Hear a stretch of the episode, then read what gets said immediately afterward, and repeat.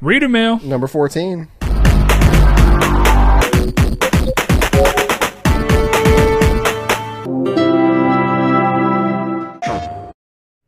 Hello, everybody, and welcome to Reader Mail number 13. 14. We just said 14. I can't believe I did that. For those that don't know, we are Triangle Squared, a PlayStation podcast. My name is Saul Bridges. Followed along with me is, Brett Beck. and this is our normal every other Friday episode of Reader Mail, where we ask you guys to ask us questions on Twitter, Discord, and Facebook. We do have a Facebook group, Triangle Squared, a PlayStation podcast. If you are a Facebook user, I'm not, but go ahead and join it. You'll find Brett among other users there as well. And of course, you can catch our normal episodes of Triangle Squared every Monday at 10 a.m. PST, noon Central Time across YouTube and all of its podcast platforms. If you find a podcast platform we're not on and you like it, let us know. We'll try to get on that one as well. And uh, just another little disclaimer is that Reader Mail is a little bit more on the adult friendly side compared to our more professional laid back selves on Triangle Squared. So there will be some cursing, mildly, of course, and uh, just, you know, some potentially dirty jokes. So if you're watching with children, we advise you to uh, don't. Stop immediately. Yeah, unless you're cool, uh, cool parent, then that's cool too. But uh, let's get in this. We start off every episode going through Twitter, Facebook, and then fi- finishing it off with Discord. Facebook, Twitter, Discord, but that's Facebook, okay. Twitter, no, Twitter, Discord, Facebook. Okay, whatever. Yeah, Facebook, Twitter, Discord, and uh, You and were just so- repeating it yourself over there a second ago. Just I know. Just but uh for those that uh that aren't aware, we do take questions in two week intervals. And uh if you ask us a question and you don't hear it answered, don't fret, don't frown, don't worry. It'll be in episode fifteen. So uh Brett, why don't you start us off with Facebook? All right, on Facebook, Mr. Josh Shoop asked us, "What would you do for a Klondike bar?" I'm kidding. What would you Oh. do if you suddenly had one billion dollars fall into your laps? Would you be the types to give to charity, give money to friends? How would you go about dispersing this empire of money? Fun Uh, question. That's a yeah, that's a lot of money too. Um, it's pretty easy for me to answer because I've actually fantasized about stuff like this before. Uh, since you know I I hate my fantasize about being a millionaire. yeah, I hate my job, but um, so what I would do is I would buy a nice house in a nice neighborhood and probably Fort Worth, and then I would buy a top floor condo in downtown Dallas, um, or you know a, con- a condominium. You know, you can't really. I'm not going to buy a whole condo building, but I'm going to buy like myself and my wife a condo building and a nice house. And honestly, I like my car. I'll pay my car off. I'll buy Annie a new car and then from then on out it will be as it will be simple as helping friends and family get to places in life that they wish they could have gotten to that they couldn't have or they haven't yet and then i would give a considerable amount to charity because i feel like that's just the right non-selfish thing to do. And i can't imagine spending all of that money in a lifetime. So there's that. I would um probably invest smartly with it as well. I would definitely hire an accountant and a financial advisor to tell me where to invest. And uh, st- certain stuff like that just to make sure I'm set for life. And once I'm set for life, I will kind of deck out my house and my condo with stuff that lo- I love. Uh, new video game setups with a brand new gaming PC, stuff like that. Expensive stuff that, you know, I could typically have in real life. It just it takes longer to get, but I could instantly have it. And then I would probably then just focus on Twitch streaming for fun. I don't even care if I got like three viewers; it would just be something to do. And my laptop just died, so I definitely can't answer Twitter questions for a while. But uh, Well, hopefully by the time we get through the Facebook, I can let you bum my charger. yeah, that would work. But uh, yeah, so I I've thought about this, and uh, I do say Dallas and Fort Worth and nowhere else because honestly, I like Dallas and Fort Worth a lot. It's uh, one of my favorite places to go. Is it some somehow? Is it a little bit related to family being there too? I mean, that's a big bonus, yeah. But, Yeah. uh, it's just it's a fun place to go. There's always stuff there to do compared to here, and you know, you have a billion dollars. Like even after all this and, and giving and, and helping, I would still have hundreds of millions of dollars. If I wanted to take a vacation down to California, it's not going to hurt me. So Yeah, for sure. yeah. So that's and that's just one of the things that I that I have planned. But and I actually thought about this question, but like if I won the lottery, like the mega billions or whatever it's called, but I don't play the lottery, so that's obviously a dream. But Brett, what about you? I love that long running thing where people are like, uh, "But what if I win the lottery?" I'm like, "Have you ever played the lottery?" Well, no. Then you are literally Yeah. skipping out on the first step that Yeah. it takes to even be in the realm of what if you won the lottery. I can't wait it till I make the steak. Oh, you can't cook? Nope. How are you gonna make the steak? I don't know. The steak's gonna be good though. No, it's not. so, but um, Not gonna be good steak. mine's similar in this. My starting point would be that a billion dollars is a ton of money. It, it truly it's, is. It's it's more than you would ever need in your lifetime. But part of the way that I would be smart about doing it is I would not just burn through the billion dollars with not much to show for it. I mean, yeah, when you buy land and property and things like that, they become assets and they do have a value, but like cars and stuff like that, more often than not, your value is going to tank imme- immensely. Yeah, like when you buy a new car, drive it off the lot. The Exactly. second that, that tire hits It's fresh road, it's forty percent less value, um, roughly. But uh, that's why I said I would stick with my car, pay it off, Sure, and then buy sure. any a new car, and not get like a Ferrari or something. I don't want to show my wealth. That's not a thing I like. I don't like showing off wealth. Okay, I'm not going to show off my wealth because this is not a uh, this is not a ridiculous car. This is what I should say. Um, I would probably keep my car that I have right now just to have it. Mm-hmm. I would buy an actual truck that is in better shape than the one I have, a just just for posterity's sake. Get a Ford Raptor. No, that's a hundred thousand dollars depending on what you want. No, you can definitely get a hundred Ford Raptor for like eighty grand. Yeah, that's just starting point. Yeah. but my point is, How, in general, how many hundreds of thousands of dollars is, is one billion? Isn't I, it like I, I get that, but listen, my point million? being is that you just said you don't want to show your wealth. Buying a Raptor is the that's not epitome showing, of showing your wealth? your There's so many Raptors around this town, and this is not a wealthy town. Okay, I hate to tell you that I know two of the people that have Raptors in this town, and they are both essentially nearing millionaire status right now. I'm sure they are, but I'm just saying that like That's money, boy. I, I think of showing your wealth, like maybe from a truck side of things, which I don't really care about, sure, but like I'm thinking of like Ferraris. Look, I'll give you this. I'll give you this. My Bentleys. boss, the person who owns the company I work for, his, his, it's a family company. He is a man who is the perfection of not showing your wealth in any kind of visible way. It's more of perceivable ways in the community and stuff like that. But he drives up until now. He finally bought a new, but it was still just a Ford Expedition, a, a pretty rel- normal car that a lot of people end up getting. But he but he drove a Ford Excursion, a gold 2003 Ford Excursion, since he bought it in 2003, brand new, and it looked exactly like he did when he bought it brand new. He has the people at the work at the wash bay where I work clean it for him. He keeps it in immense condition. So he had that for a long time. That's be my, my kind of thing. I'd buy a truck brand new that's relatively normal. I would might even buy a Ford Ranger, something on the smaller side that I like a little bit. It's a hundred. It's a one million times a thousand. Okay. Either a way. billion. I said a hundred thousand times. Oh, a okay. million- yes, I million. got you.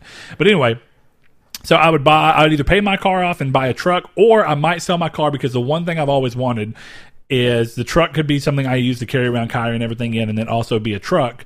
But I've always wanted, and I'm really kicking myself for not getting it when I had to. And it's partially because I was trying to be like, the third door does give uh, the benefit of having room for a child later. But I've always wanted, at the time, it was a Scion FRS. Scion's gone under, so now it's either getting a uh, Subaru BRZ, which I also love. They Or just a have a different on the front, or the Toyota 86. Those Oh, are all three the same cars. Now, I were would GTR. also love a Nissan GTR. They're beautiful, but they're also in the eighty thousand dollar range. Whereas I could get a car that I think looks beautiful and drives fantastically because I've driven an FRS, uh, and they're beautiful cars. I love them to death. I'd get a Subi, just get it. Uh, But how much? Like, okay, so like showing. That's like a that's a- $35,000 car, Well, that's a good, I guess that's a good conversation though. Is that like how much is showing too much wealth? Because I don't think an eighty thousand dollar truck. Like you see Escalades running around with grandmas driving them that are eighty thousand dollars. And. I don't think of them as wealthy. I'm like, oh, that's a, a very typical thing to see. yeah. So like, I it's people think, who are smart with their retirement, Yeah. typically. But look, or no, that- it's just people who are too old. They know they're going to die. They don't care about taking out a car loan. There's that too. But okay, look, leading to the main point of it is that how are you going to keep getting money coming in so that you can do not necessarily the extravagant things, but yeah, the one thing I've learned about investments is that you got to be really careful about who you trust because there's Financial tons of people personal who lawyer. steal money. That's why you get those two. That's what I said: a financial advisor and a, a personal lawyer. What I would probably do is do the similar thing, but have it to where it's a financial advisor who has no control over my account. All they do, No, of course not. I pay them money To tell you and what to do all with they your do is say, Do this. this. stock is looking really good right now. You should probably get in at the ground floor." And then I go, "Okay," Or and this. I do it, Yeah. not them do it. Yeah, I mean that's Um, what I meant. Like I don't, I'm not going to give somebody money and then Well, like, like, you know, did- you heard the story of Dane Cook's brother like stealing all of his money, right? yeah. So it's stuff like I that don't that trust. makes I won't you. trust anybody in my life with like that. That's what's crazy. It's like even family, you know. It's like Yeah. you just got to be careful. Now that doesn't mean that I'm not going to give my family money, but I'm not going to give them all of my money. There was, like, access. So There was somebody who won the lottery, or his wife won the lottery and then divorced her husband because she won the lottery, and then the judge made her pay the the, the husband out. She's like, you're not going to do that. That's stupid. Like y'all are married. Like you you you won it while you're married. You're going to pay him out. yeah, yeah. I mean, It's like you can't like like trust anybody. But anyway, going back to the heart of it, yeah, I do that, but really my investments would probably be I do a little bit like that and control it all, but I would do probably more local investments wherever I end up. I would da- guaranteed keep this house and I would finish re I'd honestly it sounds kind of weird to say. I would, for the most part, recreate it exactly as it originally looked, was- but in but in immaculate shape. Oh, I thought you were saying a different location. No, no, no, no. Okay. I Yeah, love this cool, house too. and where it's at, and Yeah. this is a great neighborhood. I would probably keep this house. I might let family stay in it because realistically, I could afford if they mess it up within reason. It'd Mm-hmm. be fine. Uh, but it's just important. If I come in Texarkana to visit, if I do end up moving away, I have this place to stay. Yeah. Or whatever. Or if I end up staying in Texarkana because it's good cost of living or whatever, and I have the money to easily fly to Dallas if I wanted to or whatever, fly anywhere from here if I really wanted to. Yeah, too bad Uh, that like our airport here sucks. It's about to be expanding. Still gonna suck We'll see. It's to have. unless they're gonna bring us new planes. They- They're to have better terminals, new terminals, more terminals, and, and new planes that Okay. are able to. Because part of the limitations we have is our terminal size. Yeah, but It still, cannot hold certain planes. I hear, yeah, I hear a lot of the, the, the main concern from our airport is the plane size Mm-hmm. and the the rigidness of the planes. yeah. Uh, but anyway, to finish up the answer, yeah, I would probably do like rental homes wherever I'm at, and then just pay somebody to be the rental home kind of head, where he goes around, does all the maintenance work, or schedules it. Uh, you know, essentially collects the rent, puts it in there, and then I just pay him off of that.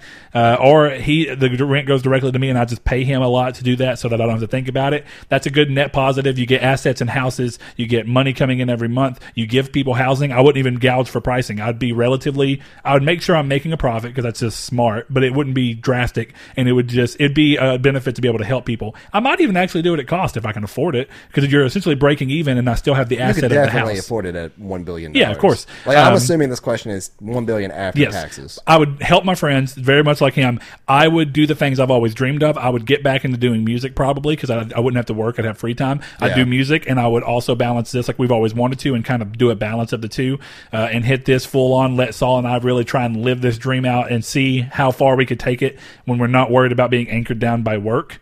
Um, and that would be great, you know, and, uh, and other familial, you know, commitments or whatever that you have to worry about.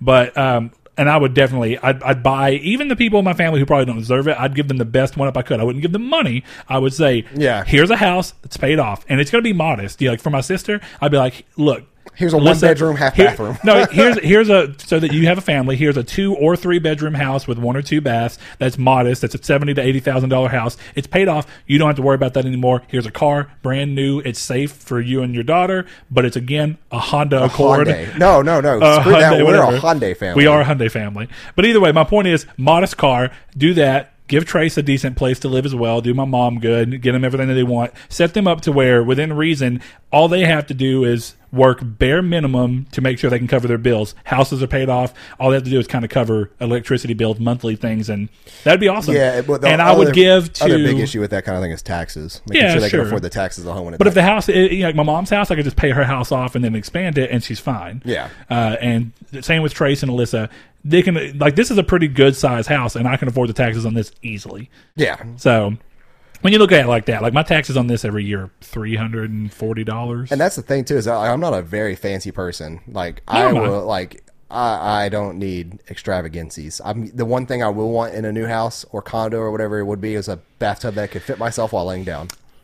True. Like I would treat myself in ways like that where Yes. it's not like I'm gonna make sure I eat uh, caviar and lobster every day. No, I'm still probably gonna go down to Wendy's and get Wendy's. Yeah. Or at that point, I'll probably hire a personal assistant, which would be one of my friends who would fly to Texarkana and get me Fuji's sushi. No, there you like, go. There you week. go. There you go. So Give there's there's that, and then you get to help the community you came from. Be like, I'm gonna hook them up, give my give that business some some I more don't. money. There's and- too bad that there's not a lot of businesses here that actually I feel that way towards.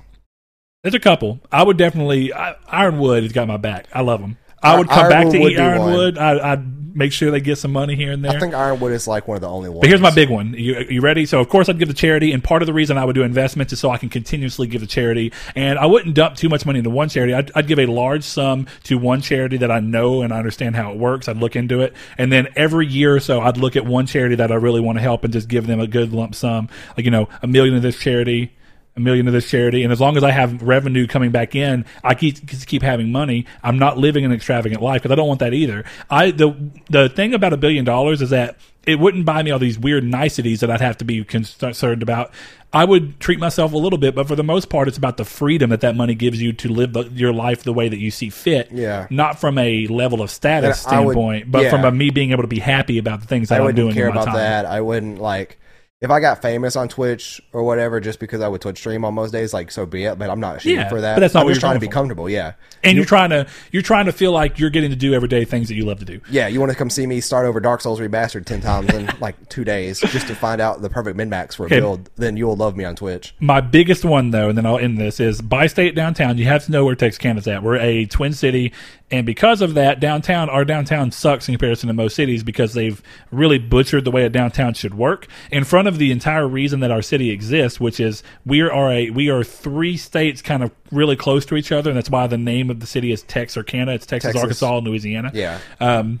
And no, we're not all the same state. I swear to God, there's people that think that. Oh yeah. No, we're not. And people think that if you're in Texas, it's like, well, it doesn't matter. We're in Texarkana. I'm in Texas and Arkansas, right? Like when thing when laws matter, like Yeah. when people try to buy beer on Sundays, they're like, I'm in Texas, Texarkana. It's both. No, it's not, you idiot. There's still state laws. Yeah, yeah. You're, you know, you're literally in the, the state of Arkansas. Uh, but anyway, when you're looking at all that, uh, the way that they did downtown is right on the state line. They built in the 80s this really hideous building that doesn't fit the rest of the architecture of downtown at all, and they built it directly, and I mean directly, on the opposite side of the street of Union Station, which is the entire reason the city exists. Talking about Bi-State? Yes, It's Bi-State. an ugly building. It's Oh, dude, hold on, white hold on. It's ugly in context to where it's at.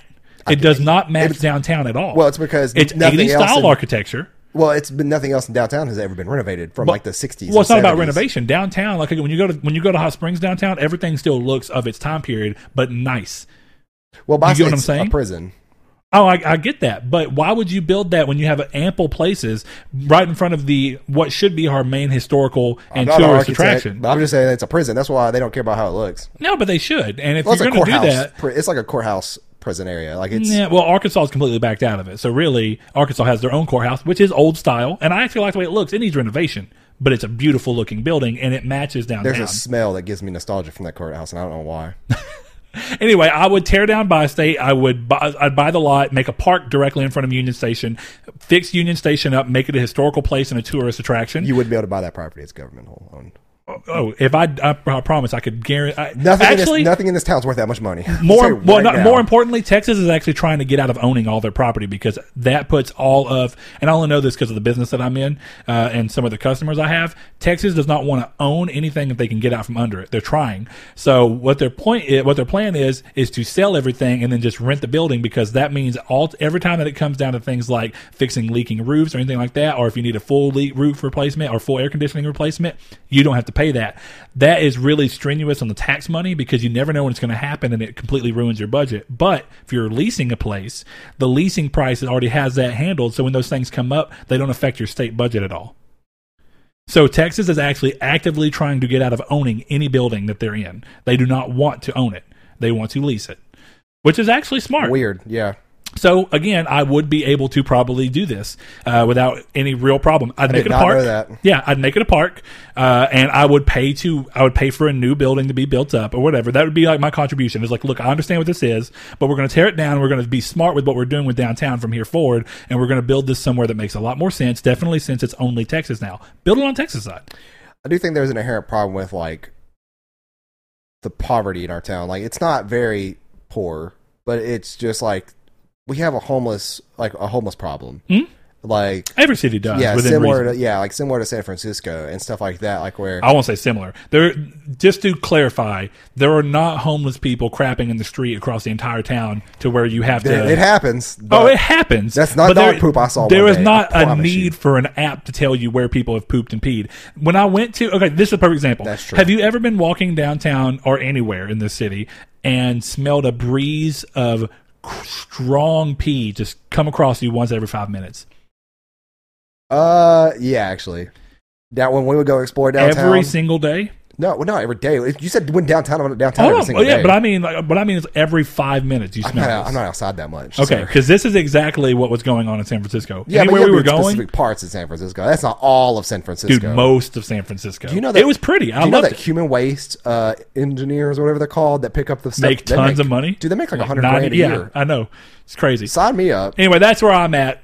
Uh, great I- question, very, Josh. Very comfortable life, helping out friends and family. Yep. All right, let's see. Danny Candyman Villalobos. I think that's how you say that. Let me know if it's not. With the last minute changes to the PS Plus games of us getting Detroit instead of the soccer game, would it be a good idea to bring back the voting system uh, that they tested out a few years ago? We actually, I think, ended up inadvertently talking we did, about this. We did kind of answer this question, um, but yeah, like I think it's a it's a very double edged sword. Uh, if you bring it in, it's going to be impossible to take away again because this would be the second attempt. Also, it encourages people to to uh, bot vote stuff. Where they'll just sign up bo- uh, bots or macros to vote for the game they want. And Well, it could win by landslide. That seems like an easy thing to do. You have to be a PS Plus member and you have to be signed in. When they did it before, you had to be signed into your PS uh, your PS Plus account. You had to be signed into your PlayStation Network account. Yeah. You had to be verified that you were a PS Plus member, and then you could vote. well, even So then, there's already a not- system of checks that help. It, it doesn't mean that it won't be able to be bu- abused at all, but it won't be able to be abused like a Twitter poll would Yeah. be. Oh, I mean, it's know? not hard to get a free trial, but I, and I'm saying this is a very small percent of people that will Sure. do this, but it's possible. But Sure. yeah, I'm all for it. Uh, yeah. One thing I like about what Josh said, and I do agree, is that it would set them, it would separate them from the competition, and that's true. Xbox does not let you do this. They get criticized occasionally for their games as well. Nintendo I is do- in very early stages, so I don't know if it's fair to give them Some- anywhere in this right something now. is but- happening with Nintendo soon, and I don't remember what it was, but I saw it on Twitter, and I want to say it's kind of similar to this, but I That'd be don't- great. I don't remember. My brain Nintendo has been has- the past three days. Tons of games that they own from the NES and SNES era that are easy for them to pull up. And if they want to c- continue to extend that and go into the GameCube or the 64 on the Switch, you, there's a million games that they own that they could totally do this with. So I Oh, think yeah. it's smart. And then they could also work with There third has to be some kind of reasoning behind them that, that why we don't have that yet. That would be that would that would literally probably make them one of the top grossing video game companies of all time in like I think so too. But apparently, part of it is that they didn't do it early on because they did it uh, at launch with the Wii U, and apparently it came at the detriment of people buying actually Wii U games because instead of buying a new game that they've never played before, everybody's like, "I'm going to spend my money on this game I've played a million times, but I know I love it." so it's like a danger. It's a The danger. Wii U library was also pretty poor. Where the Switch library now, a year later, no, is no, I agree. getting ridiculous. but ridiculously there good. were gems on the Wii U. So There when you were, look at it in that sense, it's like launch. people weren't even buying the gems because it was just kind of like Skyward Sword wasn't even a launch game for that game, was it? Skyward Sword was a Wii game. Not Skyward Sword. What is the uh, Wii U Zelda game? Oh, there's not one. Okay. well, I have mean, there is. It's Breath of the Wild. Yeah, well, yeah, I'm talking about for yeah. yeah, no, the the yeah, first right. Zelda game that hit the console was um, Breath of the Wild. uh, not Breath Oh, of the well, Wild. technically. it was. Well, I'm talking about the first Zelda game at all, be it remastered or whatever. Well, it was Wind Waker. Yeah. Wind Waker HD, which was pretty close to launch. Actually, I think that was a launch game, but no, no, I it wasn't launch, but it was close. I thought for some reason Twilight or not Twilight Princess. I'm uh, fairly positive. Breath of the Skyward Sword was a launch game. Then I realized I don't think it's a launch game for the Wii. No, No, Skyward Sword in, was a late game. November. I remember like I was working at Journeys, and you know my manager at Journeys and who she was married to. Well, like the collector's edition came out. That came out the Golden Wii uh, controller. Yes, yeah, And with the little Triforce symbol. Yeah, GameStop got one of them, and I was at work on a Friday night, and we were slammed. And she was like, "Saul, please go to GameStop, and not the one in the mall, the one here, like next to where we normally go." She's like, "Can you please go to GameStop?" She gave me a hundred dollar bill, and she's like, "Keep this change." She's like, "Just please go get it now." And I, I had the worst sales numbers, and I was already doing poorly. I was like, "Fine, whatever." I had the worst sales number for that day. I actually was the strongest salesman that year. One crazy thing, and then we'll, we'll move of that. Uh, speaking of GameCube thing, I saw somebody who modded an original GameCube, and this is crazy.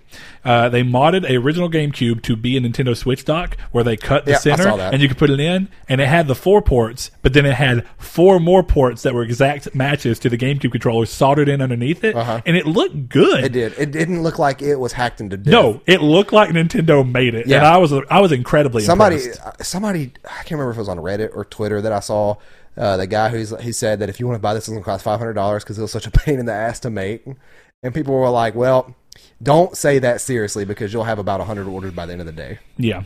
Yeah. All right. Next question comes from Mr. Josh Ayers, who is a patron. Thank you. Uh, with E3 done and our fall somewhat visible, what's the top game for this fall for you both, and what will the industry like most? Um, it's kind of hard to say.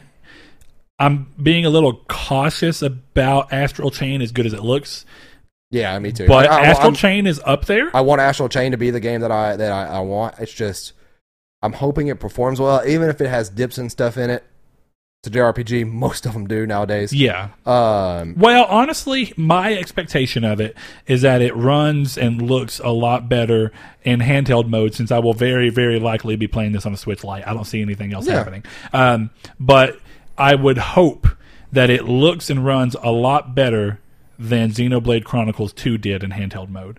That game, I swear to you, was 480p. ah, I that game didn't look that bad. We've No, had that no, no, no, no, conversation don't before wrong. in a reader mail. Don't get me wrong. The game was incredibly impressive for what it was for a handheld, and that's you. And when you look at it in that context, It's It- it- well, it's an achievement. Maybe that's the way I'm thinking of it because like it didn't look fantastic, but the fact that it could look fantastic on the couch or in the bed, like that it looked- looks fantastic enough. And my yeah, thing is, it it's was very, very pretty game. It it's just- very analogous to me to Gravity Rush, and but they did it two different ways to get this look. Well, Xenoblade Chronicles is also massive of like, like Yes, hundreds yes. of potential know, hours for I that know, game. I know. But they also went about doing these in two very different ways. Gravity Rush stayed at, if I'm not mistaken, pretty much the Vita's native resolution of 540p. But the way that it went about making sure that it continued to run well was that it chose the art style that they use with that cell shaded look. They chose to make things in the distance render as just lines with no shading. So when you were looking off in the distance, you'd see like a city, the next city block floating, and you'd see the lines and curves of the building,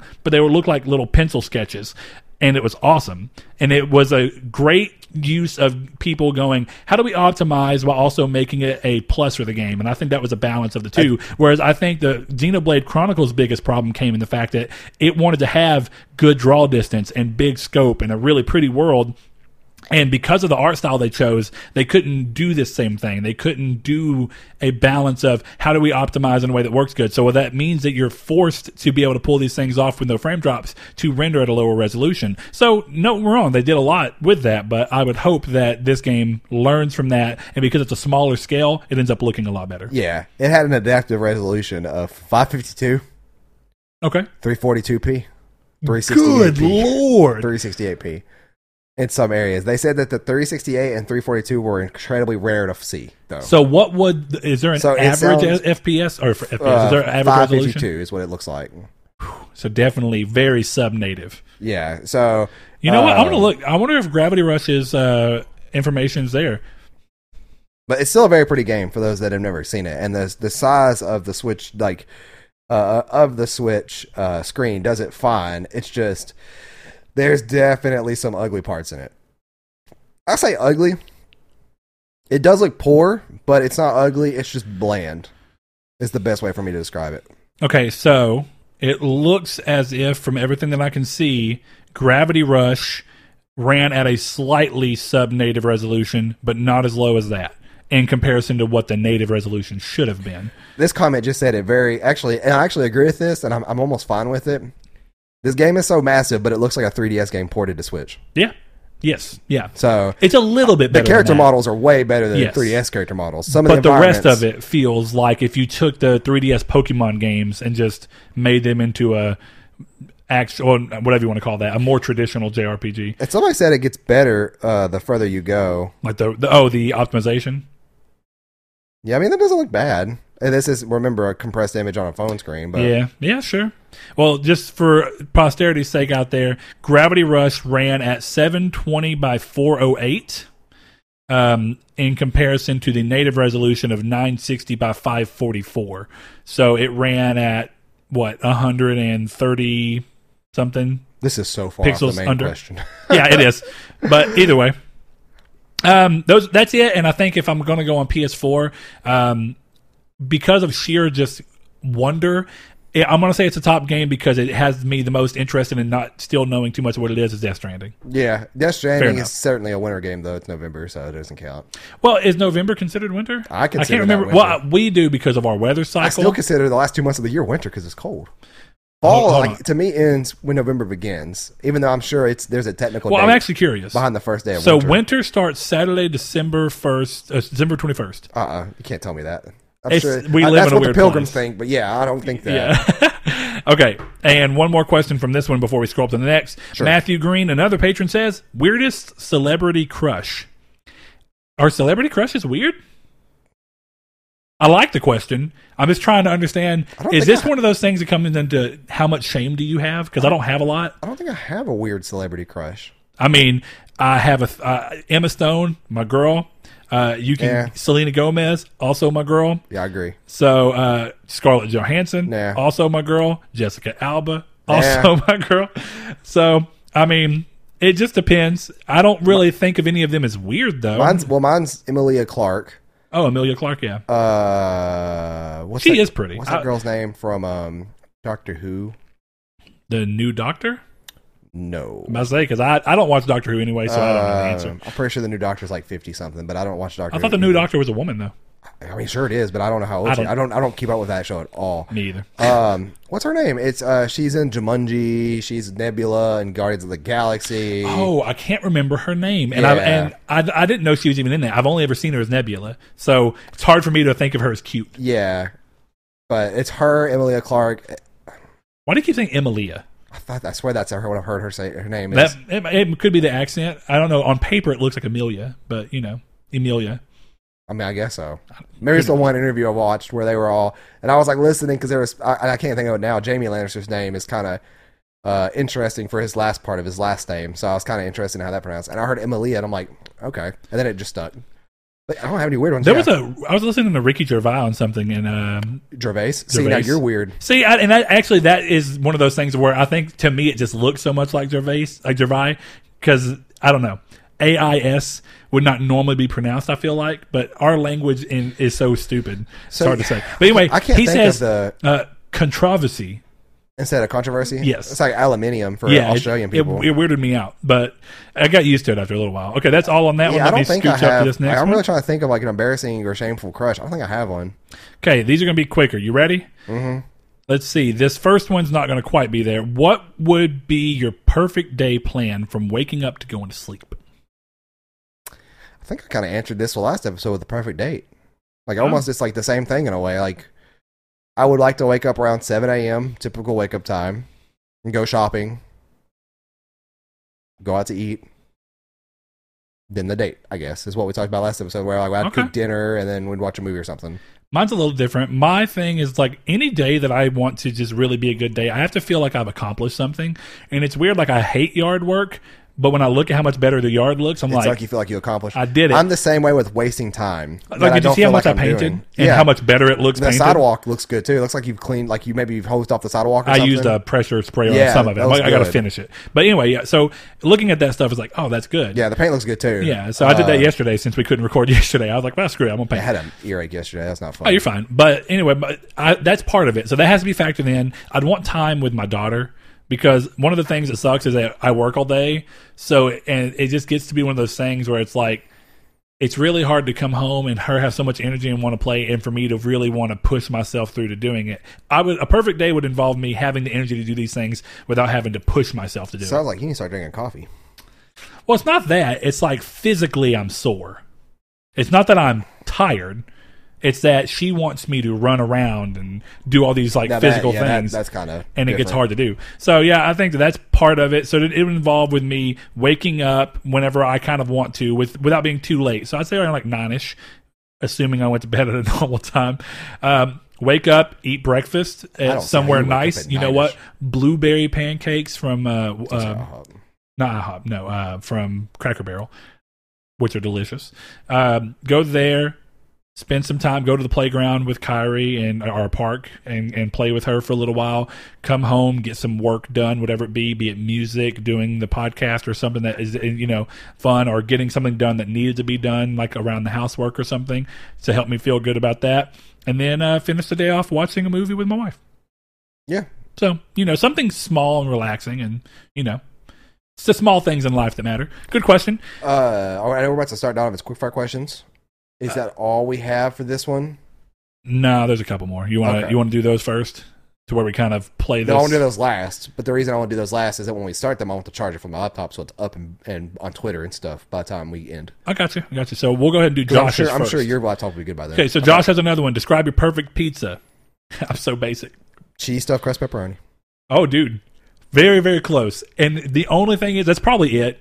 But I go through these weird phases where my other thing is pretty much what I always order. It's either Steve, uh, cheese stuffed crust pepperoni, which is essentially a perfect pizza, Yeah. but thin crust. What I also always get, Yeah, thin, crust, pepperoni, and Italian sausage. Yeah, It's so It's good. this too, and it's crazy that they both come from completely different pizza places. They do. Thin crust pepperoni sausage. Domino's, obviously, cheese stuffed crust pepperoni.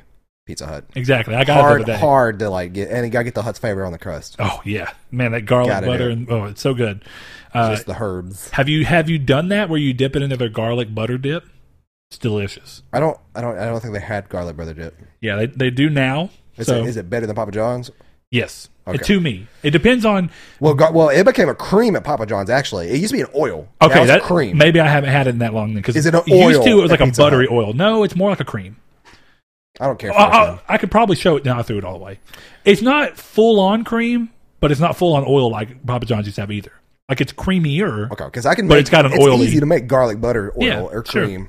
But yeah, that's that's it for Garlic me. butter I love it. dip. Matt Hunt asks, steak sauce on your steak or no? Yes, For me, I very think- little, very little. He says, for me, I think if a steak is cooked correctly, you shouldn't need steak sauce. Your thoughts? Agreed. It's, I- it's that tang of a one that gets me. That's exactly what it is for me. It's I, not- it I think Go if you if you get a, st- a, ca- a, a steak cooked, either anywhere, honestly, for me, anywhere from medium and below is fine. Medium, medium, not well, I guess, but yeah, I guess medium well and below is done. Like medium well is my place to go when I don't trust the restaurant cooking it. I guess. I, that's fair. I don't know. I guess I don't go to a restaurant if I don't trust them. If, if I'm not going to get steak at a place. I don't trust. I don't tr- tr- trust Texas Roadhouse. I don't trust them to always do it the way I want, but I don't trust them That's to. the Ma- I don't is trust that- them to, for my, my the meat to make me. Do you remember sick. that time that so I I'm not going to go over it. When I go to Roadhouse, since I don't was- trust them. When I said medium. The last time I got a medium there it was pink. Like, and I don't mean just a little bit of pink. I mean it was. See, normally they overcook if anything. And then, and then remember, I ate like three bites of it. I was in the bathroom like ten minutes later. I, I don't know, man. I eat there all the time, and I never had a problem. Sure that you sure that um you know steak you can eat it as raw as you want, but still bacteria is more present when it's more raw. But also, the biggest thing is, like Saul said, even when a steak is cooked perfectly, I will put like a dime size of A1 and just barely dip the steak because that that It doesn't orange, need it. That It- orange peel tang. It doesn't so need good. it, but you don't eat A1 with anything else. So it's there to eat Well- in that rare. No, Uh, no. did, did I not tell you about how if you if you're if you're kind of like trying to do a poor man steak and you're just needing something easy to cook, A one was surprisingly good on pork chops. no. For I, for for anything else, I make spicy. Like like if it's like like let's say if I want to make like hamburger patties, but I don't have any buns or whatever, and I'm trying Mm-hmm. to emulate like um like like any kind of like sauce or whatever, or like if I'm trying to use the hamburger bun as a or a hamburger uh as a steak basically. Yeah. Like, I'm just gonna I'm gonna make either like some kind of spicy ketchup, um, or I'm gonna make um, what is it called? Why am I blanking here? Gravy. Okay, fair enough. All right, let's see. Let me make sure he has a couple more that are not quite. Oh, actually, these are some of them are quick fire. Some of them are just We're definitely gonna take all of those as quick fire. when you that's, Don- that's fine. Donovan Top, knows top five greatest fears. um, heights, dark, uh, waters. This can't be a quick fire question.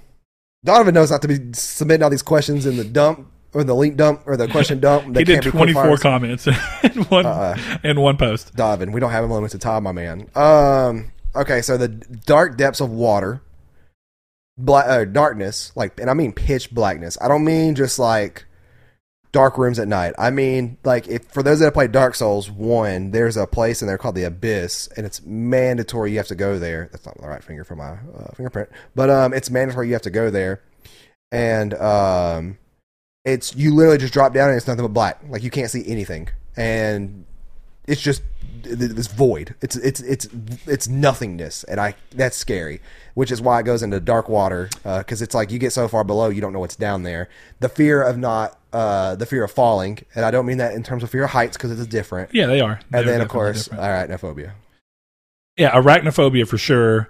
Fear of falling as well. I have no problem with heights, but and, and really that doesn't mean that just because I'm high up means I think I'm going to fall. But if I, if for some reason It's I'm high sen- up on something that doesn't feel like it's sturdy, That, that- like that pit sensation, like where you look down and, and, like your balls tingle. Like have you ever been like on a swing or something, you've been going like up, and you're like, ooh, yeah, yeah. Um, I don't know if girls have that kind of feeling, but guys definitely do. This is a weird thing, but dying alone, I guess that's a weird thing. I guess, but I don't ever want to feel like I don't have people around me that I think it, uh, honestly, know. I'd want. I'd rather die alone. Well, what I mean by that is dying with uh, okay, think about it this way. The better way to word it is essentially, I don't want to die having for a long period of time no one else in my life.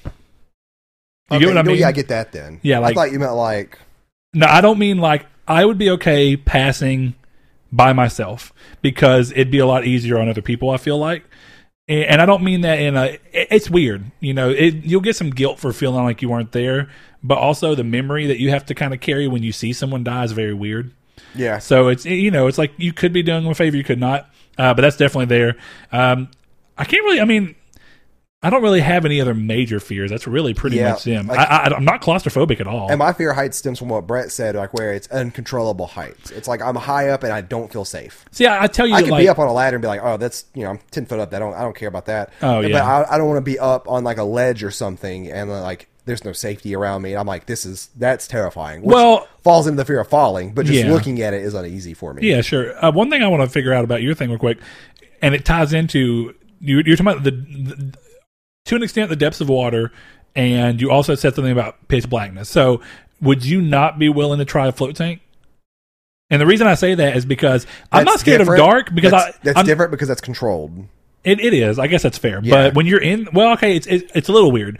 The law, if you're in there long enough, like you're supposed to be, which is an hour, when you do this, I don't know if I want it then. you get to this thing where your brain starts to forget where you are, even though it No, knew going I- into it. Uh-uh. Bec- and I, it's I mean, I'm weird. sure I have enough brain power to be like, yeah, this is getting You'll creepy. you'll grow through this thing. You'll go through this thing where like you start focusing on weird things and just like weirdly focusing on them. Then you'll start focusing on your breath because you can hear it and feel it in a very different way. My, my thing is though is that I still think under there, like even though my brain is trying to convince me otherwise, I think I know that in the back of my brain, like this is still me. I'm still. I can. well, they're stand, pitch black and they're water, so I well, didn't if in your get- mind you'd I them still together. get up and out if I wanted to. fair Like- enough. Like I'll like Subnautica is terrifying because it's like underwater you're almost helpless because whatever's down there with you obviously has the advantage. Yeah, sure. Um, and then of course the the just Unless you got that Gat nine, boy, good luck getting that thing underwater. But um, but my thing is, is have that, it in the trash. I have it in a plastic Ziploc bag. that that doesn't work. but um, it keeps it dry until that first shot. the pressure though. Uh, that's because that's how deep far I'm going down. But yeah, like float tanks are still controlled. Like there's nothing in a float tank that's gonna get me. I think you should do it. It's really weird. No, I want to do it, I'm, and, and, I, and I'm not scared to do it, or I'm not dissuaded Cool. to do it. Yeah, cool. But yeah, like the Abyss and Dark Souls, I don't like it. All right, what are your comfort games or shows? Dark Souls. Easy for me. Uh, comfort game at this point has essentially become Destiny, but for the longest time, I want to say Kingdom Hearts 1. It's a game that I just feel like I love going back to and have no problems with it. So that's definitely there. I'm going to really give that my comfort game and show How I Met Your Mother. But I know that you already knew that, and a lot of you already did. Yeah, Dark Souls one and three for me for sure because it like it gives me something to think about that keeps my mind off of things, which I've been actually playing a lot lately, and it helps me like it helps me keep anxiety and stuff at bay. Destiny doesn't let me do that as often because there's often times in Destiny like where there's downtime, where like I can then think about things. Sure. Dark Souls is always me min maxing stats and numbers, and I'm a very, very analytical person when it comes to those games. So I'm trying to min max my character the best I possibly can. And um, uh, I would say in terms of nostalgia, though, Kingdom Hearts 2. That Okay, works out well. yeah, and in sure. terms of a TV show, probably The Office. I'm a little surprised you didn't say Scrubs. Nah, because then Scrubs, like, it's not. There's not comfort. I don't think there's a non uncomforting episode of Office. There is uncomforting episodes of Scrubs. There definitely is. All right. Um, what is your favorite thing you own? I don't know. My TV. Dude, Yeah. it has made me such a believer. I had that thing inside of me before. It's like, what if I get this TV and it's not all I thought it was going to be? And I was really, even when I bought it, I was like, I'm really taking a chance here. I love, love this TV. Do you own a cat? It's amazing. I almost said a joke of, according to the law, my wife, but you know what? No, yeah, I don't truly believe uh, that. So, Well, like I guess if if a pet counts, then definitely my, my cat. But if it doesn't count because technically it's a family member not owned, I'm gonna say my car. I guess because it's just reliable. It's comforting to know that I have reliable transportation, and it's like it's really reliable. I guess I don't view pets as something you own. See, I don't either, because know owning some people do. owning implies a weird layer. Like they're mine, but they're in they're They're their in, own in most as well. senses of the word. Like like you can't be a pet owner if you live here, something like that. Yeah, it's it's weird. Like I just view animals as essentially like a life, and I don't really think that you own a life as much as it's like Kyrie's my daughter. I have ownership over the fact of who her father is, but I don't own her. I don't we- we determine exactly what she does. ago. So Can't own a human. yeah, yeah, did a long- exactly. yeah. But I feel the same way about dogs. Thank you. You know what I mean? Yeah. Uh, okay, let's see. What life accomplishment has made you most proud? living until I'm 28, I guess. Like I don't know. Like that's that's a weird like question because I'm not really like I'm proud of a lot of things I've done in my life, but I don't think there's one that stands out that it makes me the most proud. There's gonna be two. I mean, for me, it's pretty easy. Becoming a father. Which Yeah, it was yeah, something I didn't really, you know, you don't even know what it's going to be like until you have it. dad. Uh, yeah, there you go. But if I'm gonna if I'm gonna separate it from that, and I'm just gonna say something outside of that that's in control of ju- just me and my life, and not involved with anybody else. In the same, like, Hannah had Kyrie. It's a little different, but like what we've done with this podcast is I definitely one of true, it. yeah. And then being uh, and always being somebody who wanted to do music. I'm thinking I like listened to our I listened to our CD today just because I do it every now and then to be like, I wonder if I still consider my own stuff good. And I'm always surprised. I'm like, hey, look at that. I'm, I'm more so I'm proud of music. I'm more thinking of like a of a singular moment that had an outcome. I think this has an outcome, but it's Not- not, not it's, but it's not a singular moment. moment, yeah. yeah. So Hmm. that's a hard question. Yeah, I don't know. Okay. Do you have any regrets? If so, what? Um, that's kind of a harder one too. Are these supposed to be quick fire though? I don't know. Because I'm taking a long time on these. Uh, Do what you want with them, man. People like them long episodes. I don't.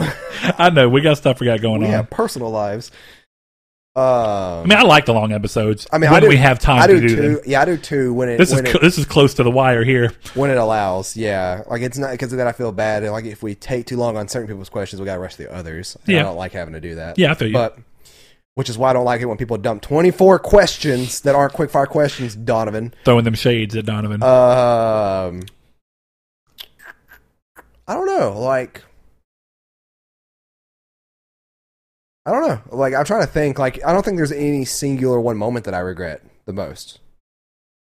Well, I don't think it's about what the most, but is there is there just a regret that you can even think of that it doesn't it doesn't have to weigh out the other Read ones? the question again. Do you have any regrets? If so, what? Oh, well, I think yeah. everybody has regrets. Of Everybody course. has regrets, but they have to Um, be. I get what you're saying. Like um, he's not necessarily asking for the most, you know, important what, one to you. I guess that's with the, the with what regret is. It's like that's the one that's like, what do I regret them? Like, what would be the most you feel like that. thing? But I just think in general, what are some impactful things that have happened that you kind of regret doing or not doing? not taking a warehouse job at Leadwell when it was offered to me four years ago. yeah. um, mine are a little different. I got one that I'm not going to say because it's just not. I, I don't know. It's a little too personal. Uh, but a different one is oddly enough coming full circle to what we were talking about dying alone. I do have, like I said, I do have this weird regret slash guilt about not being there when grandpa passed because I stayed they thought he was gonna go the night before. So we all stayed up. I'd already been up since seven o'clock that morning and I stayed up all the way until God, nine o'clock the following day in the morning. And then I took an hour nap because I just fell asleep literally there while we were kind of just sitting with him. And grandpa didn't seem like he was as bad. So I was kind of like, you know, I'm really tired. I've got some stuff I've got to run home to do and I need to sleep. So I came home and slept and he passed while I was sleeping.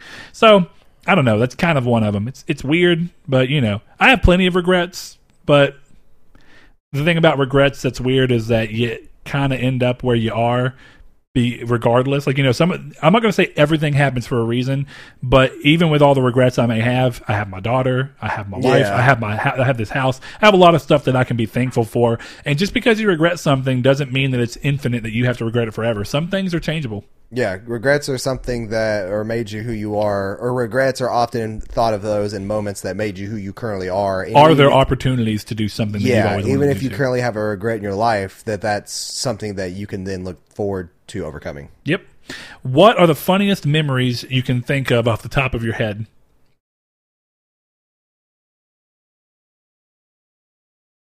Um, I don't know. We've got a couple. Um, and it's they all revolve around friends because this is an important thing, right? But funniest, there was a time where whenever we used to skateboard all the time, and it was me, Devin, and Josh. Uh-huh. Uh, we were all hanging out. And what we used to do, Tyler lived down the road from us. So from Devin, we were all standing out at Devin's, and we'd go to his house and mess with him while he was asleep and his brother and whatnot, or late at night. And we snuck out past curfew. We were out. We uh, and of course we're teenagers, so we're dumb. I realized that I would hate if someone did this to me now. But hindsight's twenty twenty. So, but the whole story as a whole is funny, and I learned a lot from it. And I've not done anything remotely similar since. Um, I was probably fifteen, maybe fourteen. I don't even know. Um, we went down to his house, and Devin peed on his porch directly in front of the door, and it was just a large puddle. And then we took a firecracker, like a little the little pop M80 things or whatever that is a stick that are really loud, and we put we simultaneously lit and dropped one in his mailbox because he had one of the mailboxes that are on your front porch with a little flip lid on them. Dropped one in there and closed it, and It's then a federal crime. I, I know.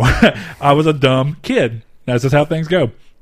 Uh, and then there, there was a screen in the house that had a little rip in it right beside a window. So we slid one that we lit one and slid it down in there simultaneously uh, or as close as possible. Then we ran across and you heard pow pow. But since it was a front porch, it sounded like gunshots. And everybody in the block came out. We hid in this gigantic tree that was one of those trees that goes all the way down to the ground. And the cops, of course, came because people called the cops, and we couldn't move because people would have known it was us at first. But people finally went inside, but the cops were in, and they kind of came through, and we're sitting there. And one of them comes to the tree and shines their light in the tree, right? And we're all laying down on the far side of the tree, kind of like in the leaves. There's a lot of leaves, so we're kind of covered. We're all wearing dark clothes. It's hard to tell where we are anyway. Um, they didn't see us, but the cop kind of shines his thing right there. He goes back, starts to roll up his window, and Josh looks at me and goes, Dude, I'm scared. and I said, Me too. and I don't know why. We got back to Devin's house, and that was just so funny for us. We were like, we were stupidly scared because we did something stupid, and we really deserved to get in trouble, but I'm thankful that I didn't. It could have messed my life up. Yeah. One other one, real quick though. Uh, it was, and I, I got to bring it up for Brandon because I can't believe I didn't think about it when we was talking about favorite memory at the old house. It's definitely one of them. It gets notable thing. Um, the house out in the country that lived in when we used to do, don't look, we used to do joke rap with all of our friends getting together just because it was fun. It was stupid to make beats. It was fun to do. We'd write lyrics and go through, and we would all of our friends would come over and like we'd do one song with one friend or uh, multiple friends. And then one time Brandon came over to do one song, and he wrote out his lines, and he was just bad at rapping, so he was going through and trying to record his lines.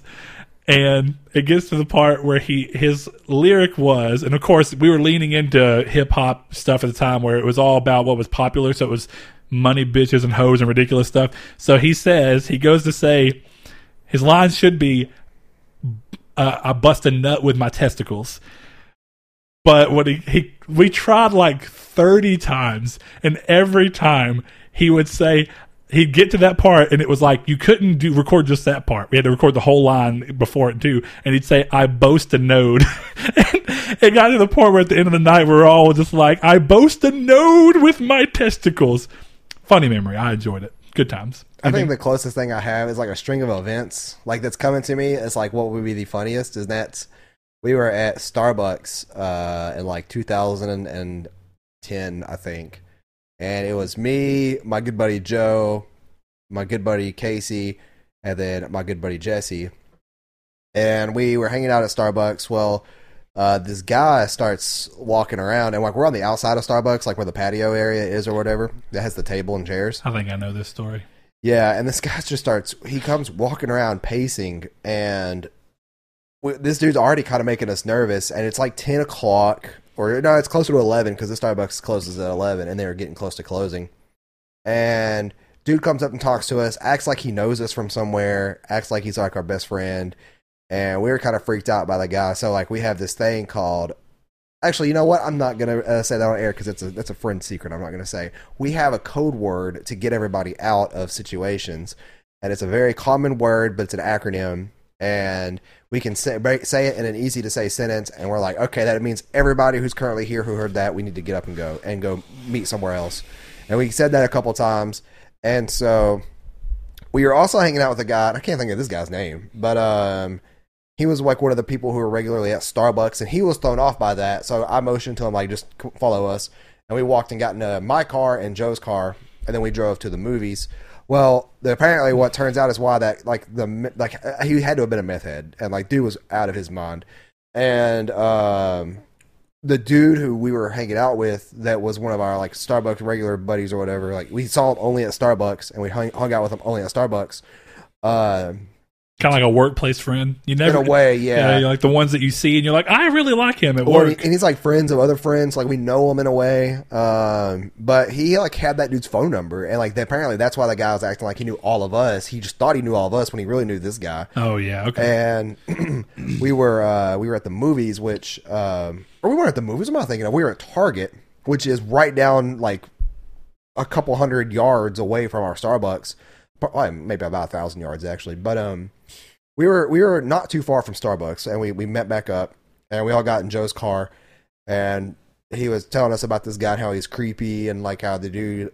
Uh, he got his phone number thinking that he was a normal guy. Then all of a sudden he get, he became this real big creeper, and the guy starts playing pranks on him and like so he calls cell phone and the guy answers want to know where we all went off to that he wants to come hang out with us for context i'm like in 2011 i was 20 yeah. um or 2010 i was 20 uh or 19 i'm pretty sure i was 20 at this point this dude was like 47 Okay. and yeah. he looked homeless and he was definitely a meth head and he definitely was just trying to hang around us to either rob us or uh, beg us for money or beg us for food or something but the dude and, and you know normally if somebody's like Maybe he was just lonely and wanted if- a friend. no absolutely not he wanted to rape us or something i don't know what he wanted the dude i'm telling you it's one of those people that like you see and you and you instinctively know this is not a good person like this is not somebody i i can be around right now This is Instincts a- are weird, right? Because Yeah. you you're tr- supposed to try and give everyone a chance, and for the most part, that's pretty easy. But it's a, it's there's a- certain it's people. a natural warning uh, signal going off in your head, like get away from this guy. This guy's dangerous. Turns out he really was dangerous. Um, and I, that, and I that's a little side entry to that. But um, so like he calls him and he's like, "Where y'all at?" And then he says, "Oh, we had to go, uh, but we'll be back later." And the, and that's I'm gonna call him Josh because I don't remember his real name. But that's what Josh said. And I'm like, no, we're not going back there. What are you doing? And he was like, oh, well, I left my car there because he jumped into my car. And I was like, well, you're right. But you tell him we'll be back, so that dude's to be waiting for us there, so we can't go get your car. And he was like, oh, yeah, that's a dumb thing for me to have said. So then the guy calls him back, and the dude, at this point, the, the crazy guy's screaming at Josh, talking about, you know, he needs to get here now, and that he told Josh he'd buy Burger King, which is right across the street from Starbucks. Josh never said anything about Burger King to the guy, like we were all sitting there. And so the guy is just sitting there yelling at Josh, and uh, Josh like hangs up on him. But then my friend Jesse has an idea and takes the guy's phone number, gives it to Joe, and of course this guy gets a phone call from a number he's never seen in his life. And Joe acts like he is an undercover CIA agent, and or actually he didn't even use uh he didn't even use a um, like branch of government or anything. he just said essentially, I'm a secret said- agent. No, he said a, he said you're a sleeper agent. He didn't say what he was. Oh. He acted like, but he acted like it. Yeah, I've got you. He said you're a sleeper agent, and uh, we need you to help us um, take down the man. And the guy was the guy imme- imme- immediately was on board. He's like, "Oh yes, I knew it. I knew it. This is my day." And the, we were like, "You need to go to the movies." And the movies is about a mile away from Starbucks. It's not far. Yeah. And so the guy was like, I got it. I got it. And the guy, he actually was riding a bike too. Guy gets on his bike, all the, and, and it's pretty much a straight like ride in a sense to the movies, like on the back road of Target to our movies. Um, it's very easy. And you, we actually saw him go by on the street up above where we were parked in Target. And we told him to call uh, that number when he gets there. So we called him and, um, he was the most angriest person on the phone with Josh, but with Joe, he was normal and he was just acting really crazy. He's like, he's like, I've seen the messages. I know where they're at. It's like, what are you even talking about, dude? We're not talking. like, we don't have no idea what this guy's talking and rambling on about. And then so we've pretty much cleared. Um, Why does Twitter look like this? oh, it updated. You're just in light mode. I thought you were trying to show me the picture on Twitter. Um, Why is everything on the side? it's been it's been updated like that for a while now. It doesn't feel like that on my work computer. That's weird. Yeah, but that's um but anyway, so the long story short, it's like we make this guy go on a scavenger hunt so we can make sure that the area is clear to get back to my friend's car or this guy's car, Josh's car. And the guy, like, we tell him, we tell him to go over to the dealership across the street uh, to get codes from underneath the car. And the dude, uh, you eventually saw him over there, and like he was just looking under cars. And it was, in hindsight, like eight years later, that's a pretty shitty thing to do to somebody. Mm-hmm. But um, it was really funny. when we Again, we're it. dumb kids. Yeah, it was like really funny when we did it. That dude was over there crouching under a car. Probably got the police called on him because he's Well, being creepy. and you're worried about your safety. There, those are two things. that too. was the main thing, but then they they decided to keep going, like with everything. because you realize that he's doing everything you ask him to do. Well, he he's seen he's seen the messages. Don't know what messages he's seen, but he's seen them. Dude was out of his mind and very scary to be around. He's also massive. This dude was probably six four, six five, and probably weighed about two hundred eighty pounds. Like just Dude, like jacked or fat. jacked. Like, and that's why, like, when I first saw him and the way he was acting, when he came over to me, he's like, "Man, I haven't seen you in a while. How have you been doing?" And he did like that hand slap, like handshaking away. The second he hit my hand, it hurt, and I'm like, "I don't know who this is." Feel it like reverberate through your arm, like ah. and, and you're like, I don't know who this is. And this dude is like very needy. He's very shouty, and he's big. And there's no way that us could take him if he decided to hurt us. There, we were not enough people to hurt this man. Okay, But there you go. That was a long story, so you did a long story too. you're right. If you could be friends with any celebrity, who Quick would it be? time. Emilia Clarke. We haven't gotten to Twitter yet, and we're an hour. I, I know, I know. This is a weird question. Who? I want it to be somebody cool. Bill Murray. Tom Hanks. Oh, you missed your shot. Go ahead. Tom Hanks would be cool. No, Actually, damn, I, I did miss my miss my shot. Uh, do not miss your chance to blow. Uh, what was your last dream you can remember about? I don't remember dreams. Oh, It's dude. very rare that I remember a dream. Okay, so I was on medicine for a little bit, and I, I, I normally don't remember dreams at all. And then when I do, they're very just normal, lifey. But dude, I had like a weird week long, and this has been months ago. I can't remember what I, what kind of medicine I was on or what it was for. But every day I woke up, it was a sex dream. And I was like, "What is going on here?" I like I don't normally have dreams, and I hear all these dreams I'm having. And they're all very specific about what they're about. I don't know. I didn't like it. I'm not going to go into details about sex dreams. I don't know what I mean. You know, there there is definitely some kind of a science into what your dreams are trying to tell you, but it's probably because the medicine was having some kind of effect on my brain, which was leading my brain to be like, "This is what you want to dream about." I actually do remember one of the dreams I had last. It's been a while, but I remember that I was looking out my window at my apartment, and I and I saw two guys, and they're dressed like in in really weird costumes. Could have been two girls. I don't know. They were dressed in like really weird costumes, and I don't remember, but I remember not liking them. Like that's creepy.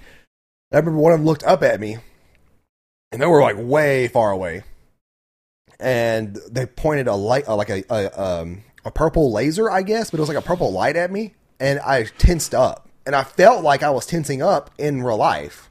And then I saw another one pull out a gun in one hand, and I think a sword in another. And I and, like it's it's one of those weird dreams that like you think you remember more as time goes by. Um, But you don't know if it's like somehow your brain's conflating a different thing. and then they started running towards my apartment, and I'm just like, well, I'm stuck here, can't move. I'm getting stung by a laser. I, I don't know what it was, but I don't remember what it was. I remember it was Yeah, in the past like two weird. weeks. Who's your closest family member, Saul? My wife. Uh, yeah, that's kind of a weird answer, but technically they are family. I'm gonna t- I'm gonna put it out of immediate family because that's obvious. Uh, but so I guess my my younger brother Seth at that point. okay, I didn't know. Honestly, I didn't know who you were closer with because Well, I know, don't- well, everybody else lives so far away. that's true. But I I mean, just because often. you can be you can live right beside somebody and not be close to them at all. I'm not really close to my sister because I never talked to her. So Yeah. I mean, realistically, probably my mom, which is a kind of odd, but Yeah, yeah, I'm not gonna say it's odd. My mom's crazy, but for as crazy as she is, I mean, I still love her. hmm All right. Uh, if you could eat only one thing for the rest of your life, what would it be? This is easy a question. pizza. Dude, I don't know. Pizza, no, for sure. Because you, got to think about it. Well, because There's a- it's there's a- options. you have Yeah. options within the pizza. You get cra- you can get crunchy cracker pizza, aka thin crust pepperoni and sausage. or you Yeah. can then you could get different sauce crust, bases. You're like, I'm going to put. Uh, buffalo chicken ranch. yeah, whatever. Yeah, And that's a good. and- yeah. Can't do that. With, you can't really do that with hamburgers, can you? Well, no, you actually can do. You can go pretty crazy with ham. It's like tacos. Both of these things. It's like you can make dinner tacos, breakfast tacos, brunch tacos. But you can do everything you can with pizza. Then you can just roll it up and have a burrito. I mean, that's true. Can't make a Pizza pizza's not a bad one for sure, but honestly, I love burgers so much and I never get tired of them that I really I probably have to land on burgers. I eat burgers more than I eat pizza. Now there was a time period where that was not it I was inverse. Everybody knows I'm 90% pizza. You are 90% pizza. The joke in one of the dis- pizza today for lunch, actually. Italian sausage and pepperoni from uh, Domino's since we had inventory today. There you go. Uh, next question: What movie has impacted you the most? Uh, that's a hard one. I feel like it's almost got to be a Tom Hanks movie, but there is one other Shawshank Redemption, probably. outlier. Um, probably going to be realistically Forrest Gump. It's a great movie. Yeah, Shawshank And- Redemption is the same in my book. It's yeah, like, it's and it's got so many life lessons you can learn. In. it. yeah. So- and, and that's yeah, Shawshank Redemption's like, eh, it's very similar with the life lessons to me. If you had three wishes, Saul, what would you wish for? No, that's too long. We're gonna have to cut these off at some point because we we're going too long. I'm going to answer with a song it's by not- Don Broco, and it's a lyric: "Money and power and fame." I'm kidding. There's other things I want, but you know what? It's three. Throw them in a Google Keep file. Donovan, you're cut off. We're putting you in timeout Look, because we, we're not answering these with quick fire. We're th- wasting this too one. This one's fine. Do you believe in aliens? yes. Yes. It'd be stupid not to. I'm not going to say stupid. That's a hard word. It'd be foolish not to. If you could change one thing about America, what would it be? Nope, that's not a quick question. Political, po- political climate. I don't like political. I don't like politics. So no, I- political climate. I I, would want that to change because even if you don't like it, it's, it bleeds into everybody's life right now because it's so hard to avoid. yeah. That's my answer. Now let's see. We're going to do another one. This one's easy. What's your favorite dessert? Ice cream. Ice cream. That's what super easy. is I didn't have to think about that. what's one thing you would change about yourself? That's not a question. Hairline. Bring bring my know. sweet awesome hair Posture. back. I, mean, I I need to work on my posture more. Most hated chore. I say as I'm leaning back in uh, dishes. As I say, I'm leaning back in a chair. Most hated chore. Dishes. Oh, okay. Sorry, we got you. Uh, mowing the uh, yard, doing any kind of yard Oh, I work. love yard work. Uh, did you ever get down with the sickness? Ooh, wah, uh, uh. My mother got up and I got down with the sickness. So, um, did you ever feel the pulse of the maggots, or were you more of a freak on a leash? The pulse of the maggots because Korn's terrible. You hurt me. Don't get me wrong. Slipknot's better, but you hurt me. Yep. Korn has got some great albums. So, Pulse of the Maggots and Mr. Chad Van Horn. Uh, you know what? He's still a patron in my mind. He gave us way more money than even our highest tier. So, you are. We, me and Saul talked about it. You're just an honorary patron. question? No, Ch- Chad just said Pulse of the Maggots always. Oh, okay. so yeah. there you go. Shout out, Thank you, Chad. Chad. Hope you're doing well, buddy. Hope to play some Overwatch with you soon. Uh, let me scroll up and scroll up and make sure that there's not anything else. I think there might be a couple more. Don't want to miss anybody out just in case. well, I felt like I've also said on the show too with Donovan. It's like he knows that we may have to store them. Yeah, he does. All right, last ones uh, from Facebook. There's two of them. Both of them from Josh Ayers. He says, "Do the two billion gamers Xbox talk about exist, or is it a fluff number? They exist. They definitely exist. Yeah, one hundred percent. Here's the thing: you got to think about it in the light of you. There has to be something where you you have to understand what a gamer is, and I might Anybody even say potential gamers. And I want to stay outside of consoles, right? You can talk about consoles and how many millions and consoles, really billions of consoles that have sold at this point in time. Um, but you got to look at it past that.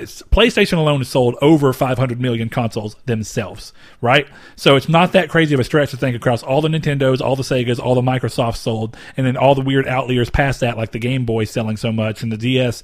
When you look at all that, it gets crazy. It's obvious to think that, in all honesty, there are probably a, a cumulative 2 billion gamers. But realistically, as much as a lot of people want to, there really is a true gaming market on phones. There are phone games that are still video games that aren't normally what you'd expect and think about in terms of in terms of a gamer, but they still fit.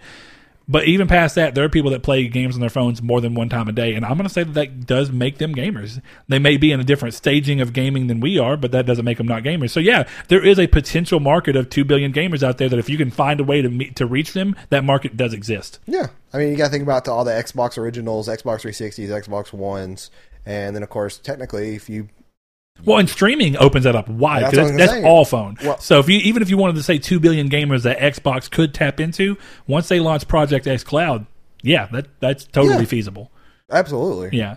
Uh, Josh Ayers says, "What hairstyle do you use on created characters?" the same hairstyle as mine when it applies, but it doesn't ever apply because this is a hipster hairstyle. So who knows? Actually, getting it cut tomorrow with a beard trim. I can't wait. Ninety-eight percent of the time, I just use whatever crea- created character is literally there because half the time it doesn't matter uh, to me. You It- put armor on them and stuff. It depends on the game too. Like if it's like an anime based game, I'm definitely going to anime hairstyle. Blood Bloodborne. Uh, It's not an anime game. even when I did, well, yeah, but it's just a Japanese based game that I mean, you know, but even like the um, uh, Code Vein beta, I didn't make my character. I didn't care. It's a waste of my time, in Yeah, my yeah, I opinion. guess so.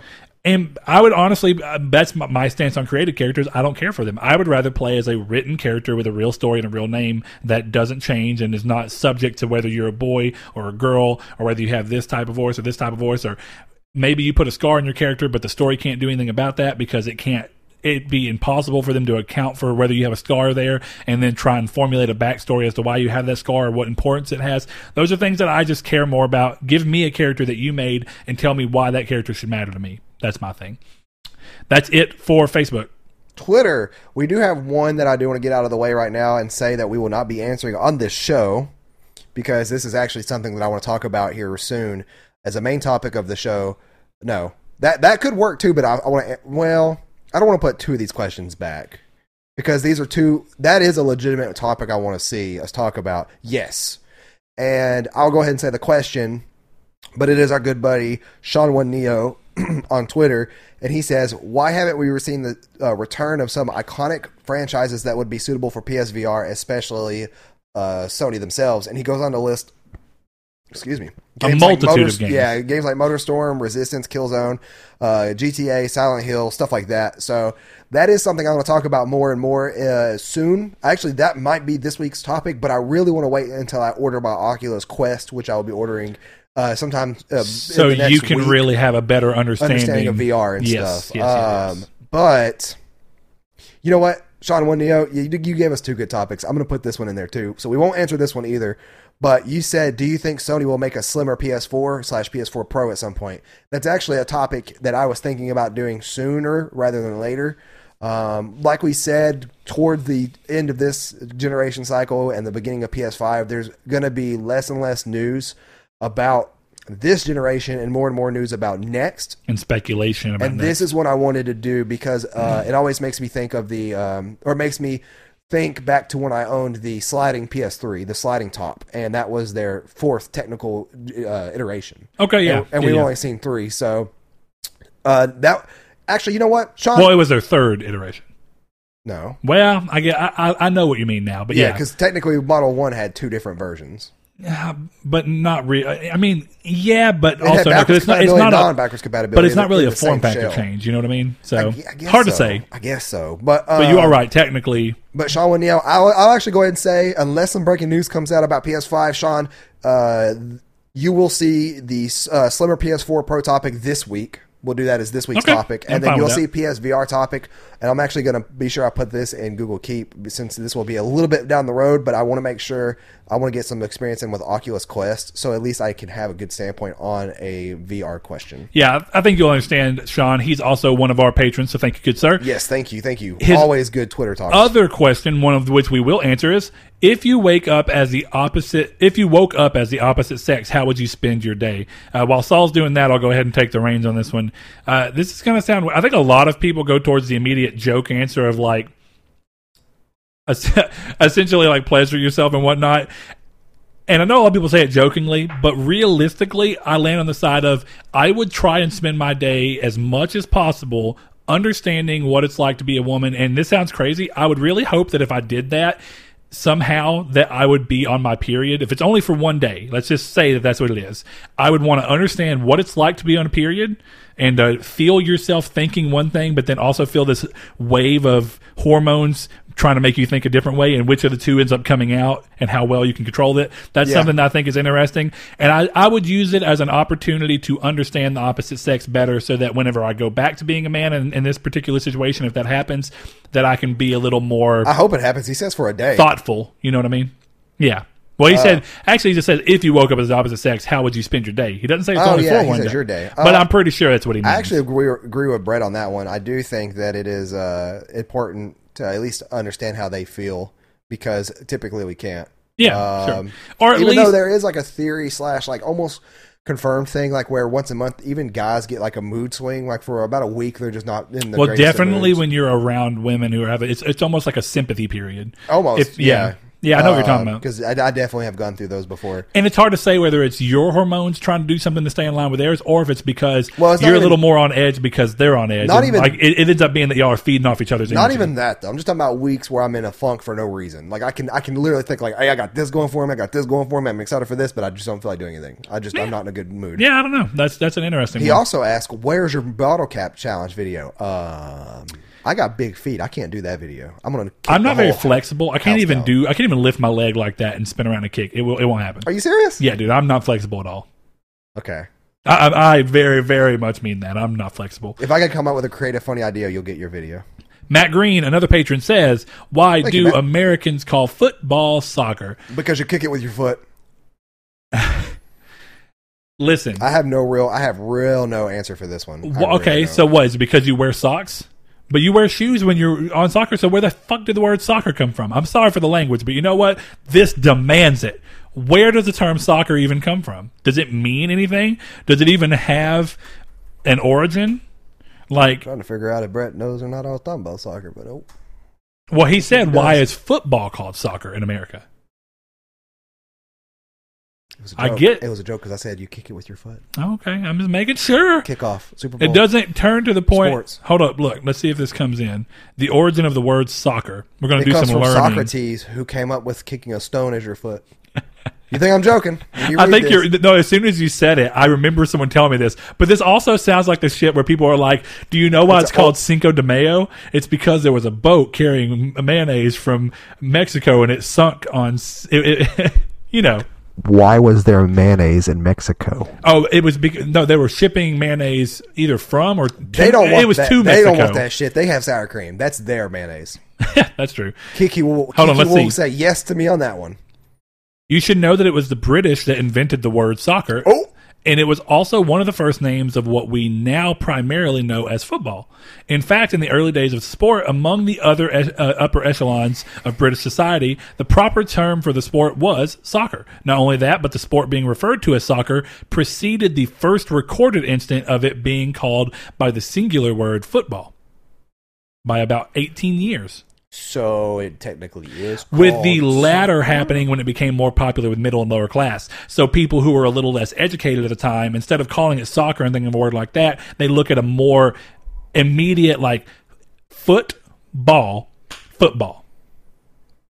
Which leads us to the question of why the hell did Americans call football that we call football? I don't even know what you call it anywhere else. But what we call football, where it's primarily throws, the only time you, end you even kick the ball is when you're in the you- you're in the kicking zone, and you can really choose to kick at any time, but it doesn't happen very often Why is kickball not called football?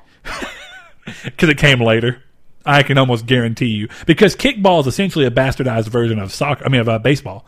It's like baseball it with is. a It's literally but with a thing, with yeah. a ball that you kick. Yeah. So it would definitely it would just be that soccer as we call it, but football beat it by precedence. Uh, so what are you going to call it? Kickball. And you kick the shit out of the ball. You can do it in soccer, but soccer is also a good mix of dribbling and going down and doing small movements and chip cricket? shots. Uh, why is it called cricket? These are questions. Look, I don't know why America decided to be different from everyone else. Maybe it's because the first people who were able to come over here were considered of the upper echelon, so they always called it soccer. So when it caught on here, it never ended up being that thing where it was able to be changed by the poor around here. I mean, obviously there's always been poor people around here, but I think Well, how that long ago was this done? who knows? In the 1860s, as in most of history, with records as far back as 1004 BC, there were quite a lot of football sports in existence being played popularly Well, what- throughout the world and, of course. England. 1860s. Many of these sports had similar rules, and eventually, on October 26th, 1863, a group of teams in England decided to get together and create a standard set of rules which would be used as at Well, the- all their matches. well, the reason I so said- it was called soccer before, definitely, and it was still called football by some of the che- the, some of the- some of the uh, more poor people.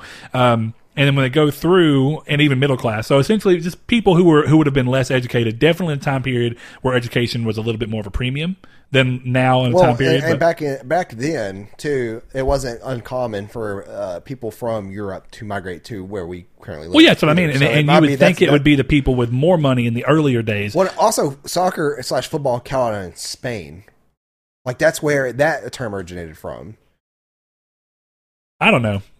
I don't want to Somebody get too much. if I'm wrong, but I'm pretty sure. Like, I mean, obviously, it's it's huge in Spain. I don't know where it started. It could well, be. no, well, you I think that's where it caught on. It started obviously where, where we're talking about. yeah, sure. Last question is once again Matt Green, and it's actually a really, really good question. He says, oh, "Does your town have any folklore in your town slash city?" We are city. Two pretty significant ones. I think we're on the same page. There's only two. I mean, it just depends on what you really say. But I, it's safe to say there's two that everyone here would agree for 100. percent Yeah. So for those that don't know, there's a horror movie that's been remade three times now, I believe. Uh, No, it's only been remade once. well, it's been okay. It's been made three times, I think. No, it's only it's it's been made the original that was made by a Texarkana filmmaker uh, who went on to be famous. And then it was remade just recently. And then it was just remade three- I thought there was three iterations of this movie. Don't think so. Um, The, But- the the movie is called The Town That Dreaded Sundown. well, first of all, the movie is called that, but like that's actually what this town is called. Is the town that dreaded sundown. Well, and, And- it was in reference to the events that inspired the movie. Yes, like it happened in 1970s, where um, Nope. 1960s, Nope. 1950s. Earlier, it was in the 40s or 50s. No, one of the it wasn't. Look, hold on. The Phantom Killer, Texarkana. So anyway, if you want to look this stuff up, it happened uh, throughout February twenty second, nineteen forty six, to May third, nineteen forty six. Uh, the person was never apprehended, never seen. Nah, that, that- that can't be right. Dude, it's right. I've been lied to. My grandpa was alive during these things, and he was young. One of my teachers was not alive during one of these things, and he said he lived through it. He was born in like 53. You got a liar of a teacher. I do. Was it Mr. Cole? Who? You didn't have him then. I don't know who that is. Anyway, yeah, no, the, I knew it was early because Grandpa Okay. was very young. So it Grandpa was- said he was 19 or 20, and that actually is perfect. Grandpa Yeah. was born in 26. It was it was Or a se- 27, It was a series of um, it was a series of murders that happened throughout our city, and uh, they never caught on him. There's a lot of like conspiracy theories on where he was, where he went, who he was, stuff like that. Um, dude, like uh, roped up a woman to a tree, then tied a, a knife to a, a trombone and like played the trombone. That actually happened. Um, that was I- in the movie. I, I don't remember that being actually real. I've, I've looked No. a lot of stuff on this. I don't think that, that one's real. I'm pretty sure it was. Like that was in the movie, and unless this teacher lied about everything, The teacher probably lied about everything. um, because I believe I know what you're talking about. I believe but that they is even not. found the trombone with the knife still taped to it. Is what led next to the body, and that that actually happened in Spring Lake Park. That was the murder that took place in Spring Lake Park. Was that one? well, Um, no, okay, it's it's all a little different. I've actually recently looked into it again because it's all interesting. I mean, watched it's I watched a stuff. documentary on it, but I don't. It's been so long, so I don't even remember the documentary. I just remember watching it. Um, but yeah, you can definitely go look it up. There's a lot of stuff around this uh, topic, um, and people even people even thought that this is um, uh, like uh, the South's version of Jack the Ripper or the Zodiac. They think that the, there's a the- theory that the Zodiac and this person's the same person. Uh, that he just went to California after he did all this here, which He never got caught. he never so- got caught, so we don't know. Uh, but the other one is the uh, Boogie Creek Monster, Bogey Creek Monster, Bowie Creek Monster. What is that called? Boggy. Boggy Creek Monster. It's essentially Sasquatch. Is all it is. It's nothing, nothing big. It, it, yeah, it's essentially a southern take on Sasquatch. it's not southern. Um, I mean, it's just, because it's here. But it, inherently, the story is. I that- mean, yeah, that's true, but I mean, it, it's it's just our very specific version where we they they called him the Fouke monster. Fouke is a city, that's uh, very, a town that's very racist. Unfortunately, that's uh, probably what ten miles out from us, if even that. twelve. Yeah, so uh, it was very close to where I used to live out in the country. Um, I have some family that uh, used to work in Fouke. So uh, weird thing, they have they lean into it heavily. They got a monster thing that you can go and there's a sign that you can see and kind of after getting hit by him or whatever, or taken by him, or that you're seeing him or whatever, or be him. I think you put your face in one of them. Uh, they have Monster Mart, which literally exists just to be the Boggy Creek monster. Uh, they, they made a movie about it as well. Um, so you know, Yeah, and my thing is too is that um, the, the the official story is is that uh, from New York there was a traveling car carnival, which that actually has been proven that that is a real thing that that happened back in the day, and that was in the seventies. I remember this this story. Um, actually, it was the sixties, late sixties to the seventies, and essentially what happened is that like something got free uh, from the carnival, and it's it's essentially a very tall humanoid creature, and it wasn't covered in fur originally. And they said that over the course of it living here, it became covered in fur from not taking care of its mane. But um, that's it's essentially just Bigfoot. But it is kind of creepy the way it started out, supposedly. But uh, yeah, thank you guys for the uh, questions on Twitter. We're gonna go. So here's where I think your uh, brass instrument stuff is getting a little conflated, or either you just got lied to by somebody who didn't. no, mean to I got it. told that, so Yeah. I, I know for so sure. here's I'm it is. Look, at this point. Uh, officers received a lead from Jerry Atkins, Booker's band leader, who stated that Betty, who is one of the victims, had carried a saxophone with her. Because no saxophone was found at the site, officers hoped that it would lead them to a suspect.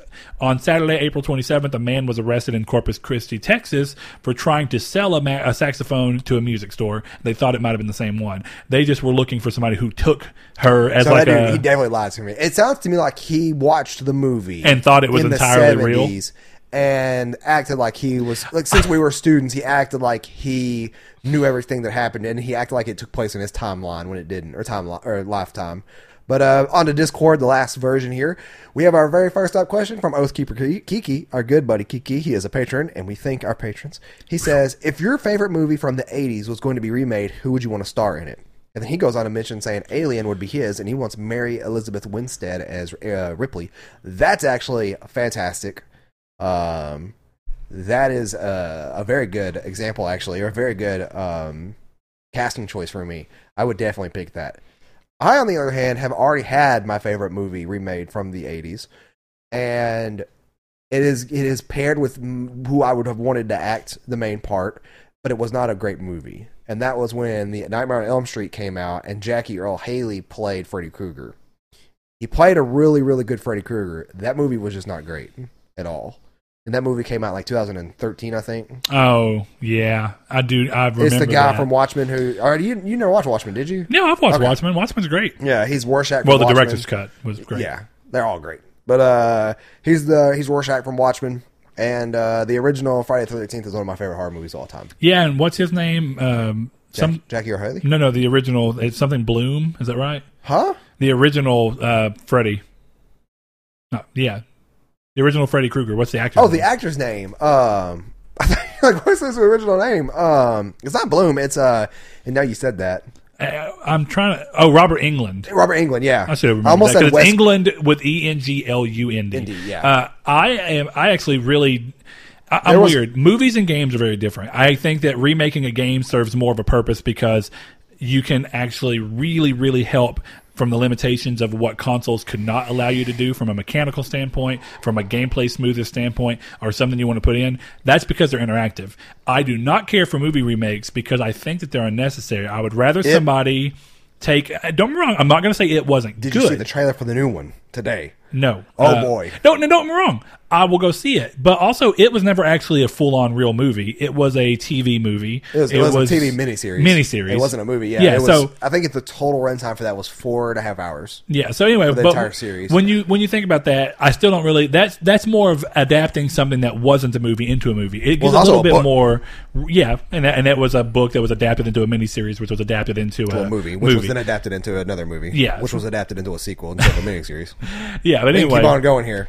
I don't mind people doing that because that's just more of a readaptation to an extent of like bringing it to a to a thing that it never was. And I guess that kind of logic could be moved towards something like More glasses. Uh, Netflix's uh, they're they're remaking Avatar: The Last Airbender with the original creators in live action. So it's better than the movie. That's different though. That's that's there's never been a good animated cartoon come to life in real life. Oh, I, I I completely agree, and I don't want that. But my bigger thing is, why do that? Why not just work with the creators who you like, and then just go, we want you to do something new and original with us? And I would prefer that. I'm getting real tired of seeing all these movie remakes. Very seldom do I actually feel like one of these movies need to be remade for some reason.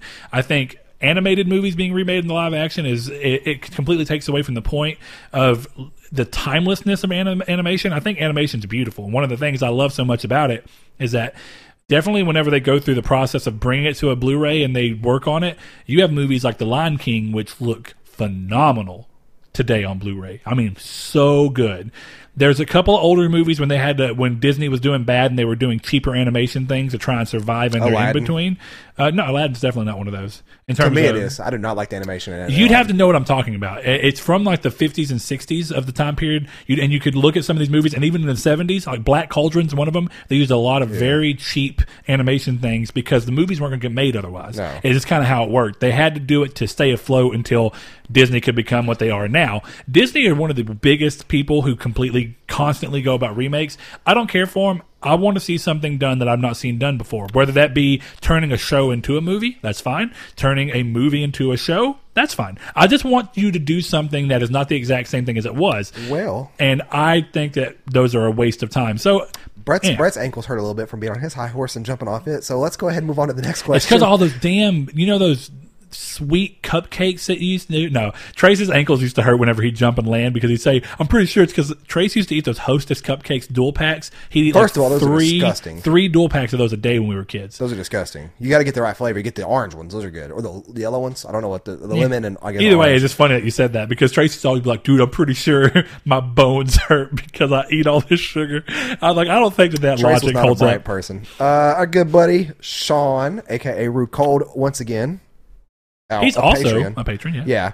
Uh, he says, "Is there any game from your childhood that you didn't get to play, whether it be that you couldn't afford it or is on another system that you didn't have, that you wish you can go back and play today?"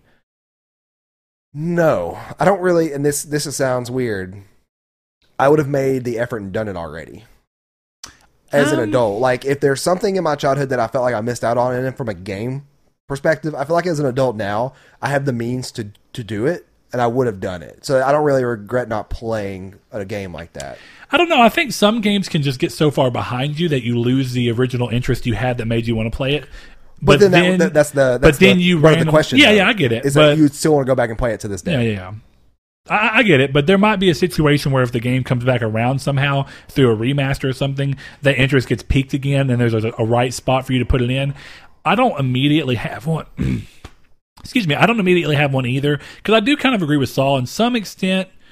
You're going to play the games that you always wanted to play somehow, some way. Sometimes you wait long enough, and even though you were going to play it, you end up getting lucky. And people who never played Shadow of the Colossus got to play what I would consider a better version of it with the remake that they did. Um, so, I, hard to say. It's a great question. I just think that part of what makes it so hard is internet and the ability for ROMs to be so easily shared.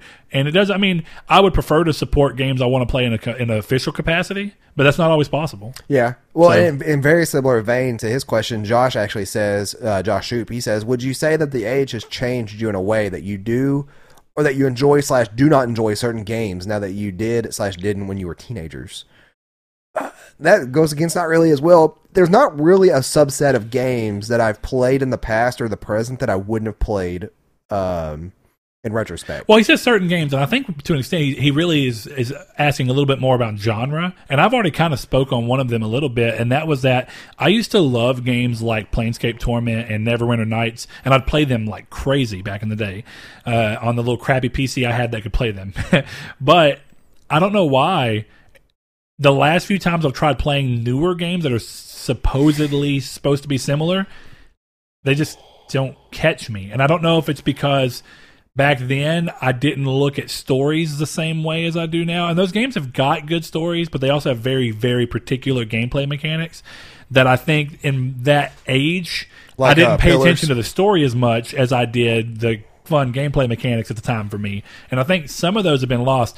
Partially it's MMOs, and it's not that I don't enjoy them. No time. It's that I don't have the time to enjoy them the way I want, so they become frustrating because I feel like I can't grind them enough. Yeah, the only thing that would be similar to that for me would be fighting games, and that's not exactly because I lost interest in it. It's just because I haven't seen one that comes out that like I really like. Smash was really good for a while, but it, Smash is always the same for me. And unless I have a very close group of friends constantly playing it, I can't stay on that game. Well, that's actually every fighting game. that's how age changes too. I'll say fighting games too, but when I was young, I always had people to play fighting games with me.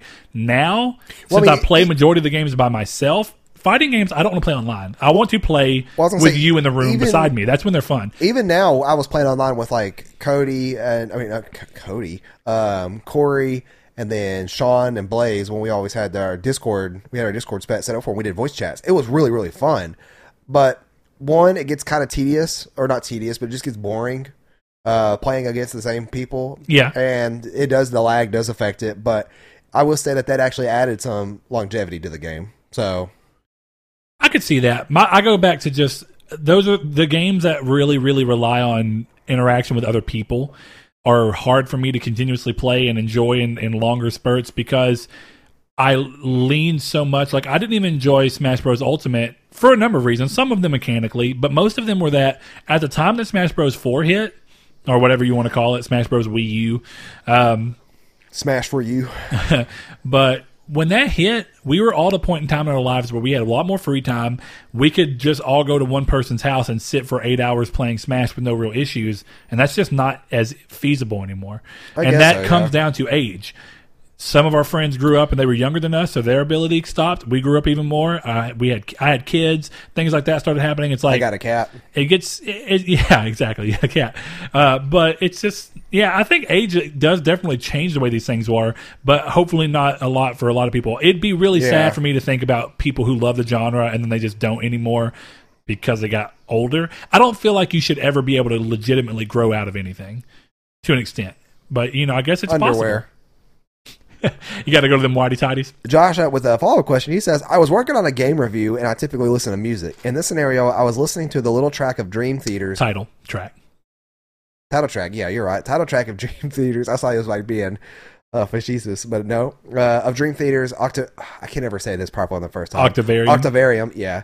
Uh, but my wife uh, had made the statement that she didn't like it because she felt like the band's sole purpose is to be show offs. How do you feel about statements like that? Do you think bands like Dream Theater, Dragon Force, etc., are only uh, or only there to be a bunch of show offs on their instruments?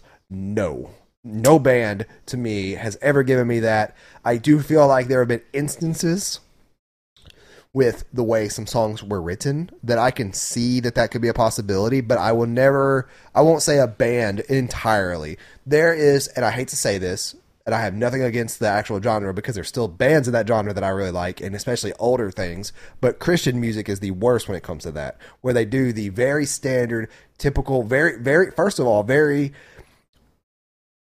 I don't even know how to uh, predictable riffs and stuff, and they they just try to make their r- rock sound generic as possible. Lately, now I don't like like think back to old Skillet versus new Skillet and Yeah. how generic it is. But I think And there are is, is that- that, a symptom of them being a band for too long, and and eventually any artist is going to, if you're constantly riding, constantly on the road, constantly doing these things, you're going to tap your creativity not- well. well, no, I'm using- and you you rotate I'm people in and out. I'm know? using the new stuff as an example though oh, because oh, yeah, I know. how show offy it is, or their older stuff is in comparison. Where it's well, you just mean because it's better. So in your mind, the, the more complicated no, no. riffs are. it's not complicated riffs though. When you're comparing it to stuff like this, Well, which what, is my but you, point. you said you their older stuff was more show offy. Yes, compared to their newer stuff. Like it seems like once once you that's where you can kind of see a fine line and when like a band changes in a sense. So like they go from really show offy. Like let's say Dragon Force came out with an acoustic album that was slow. You're mm. like, well, this is weird. What were they doing beforehand?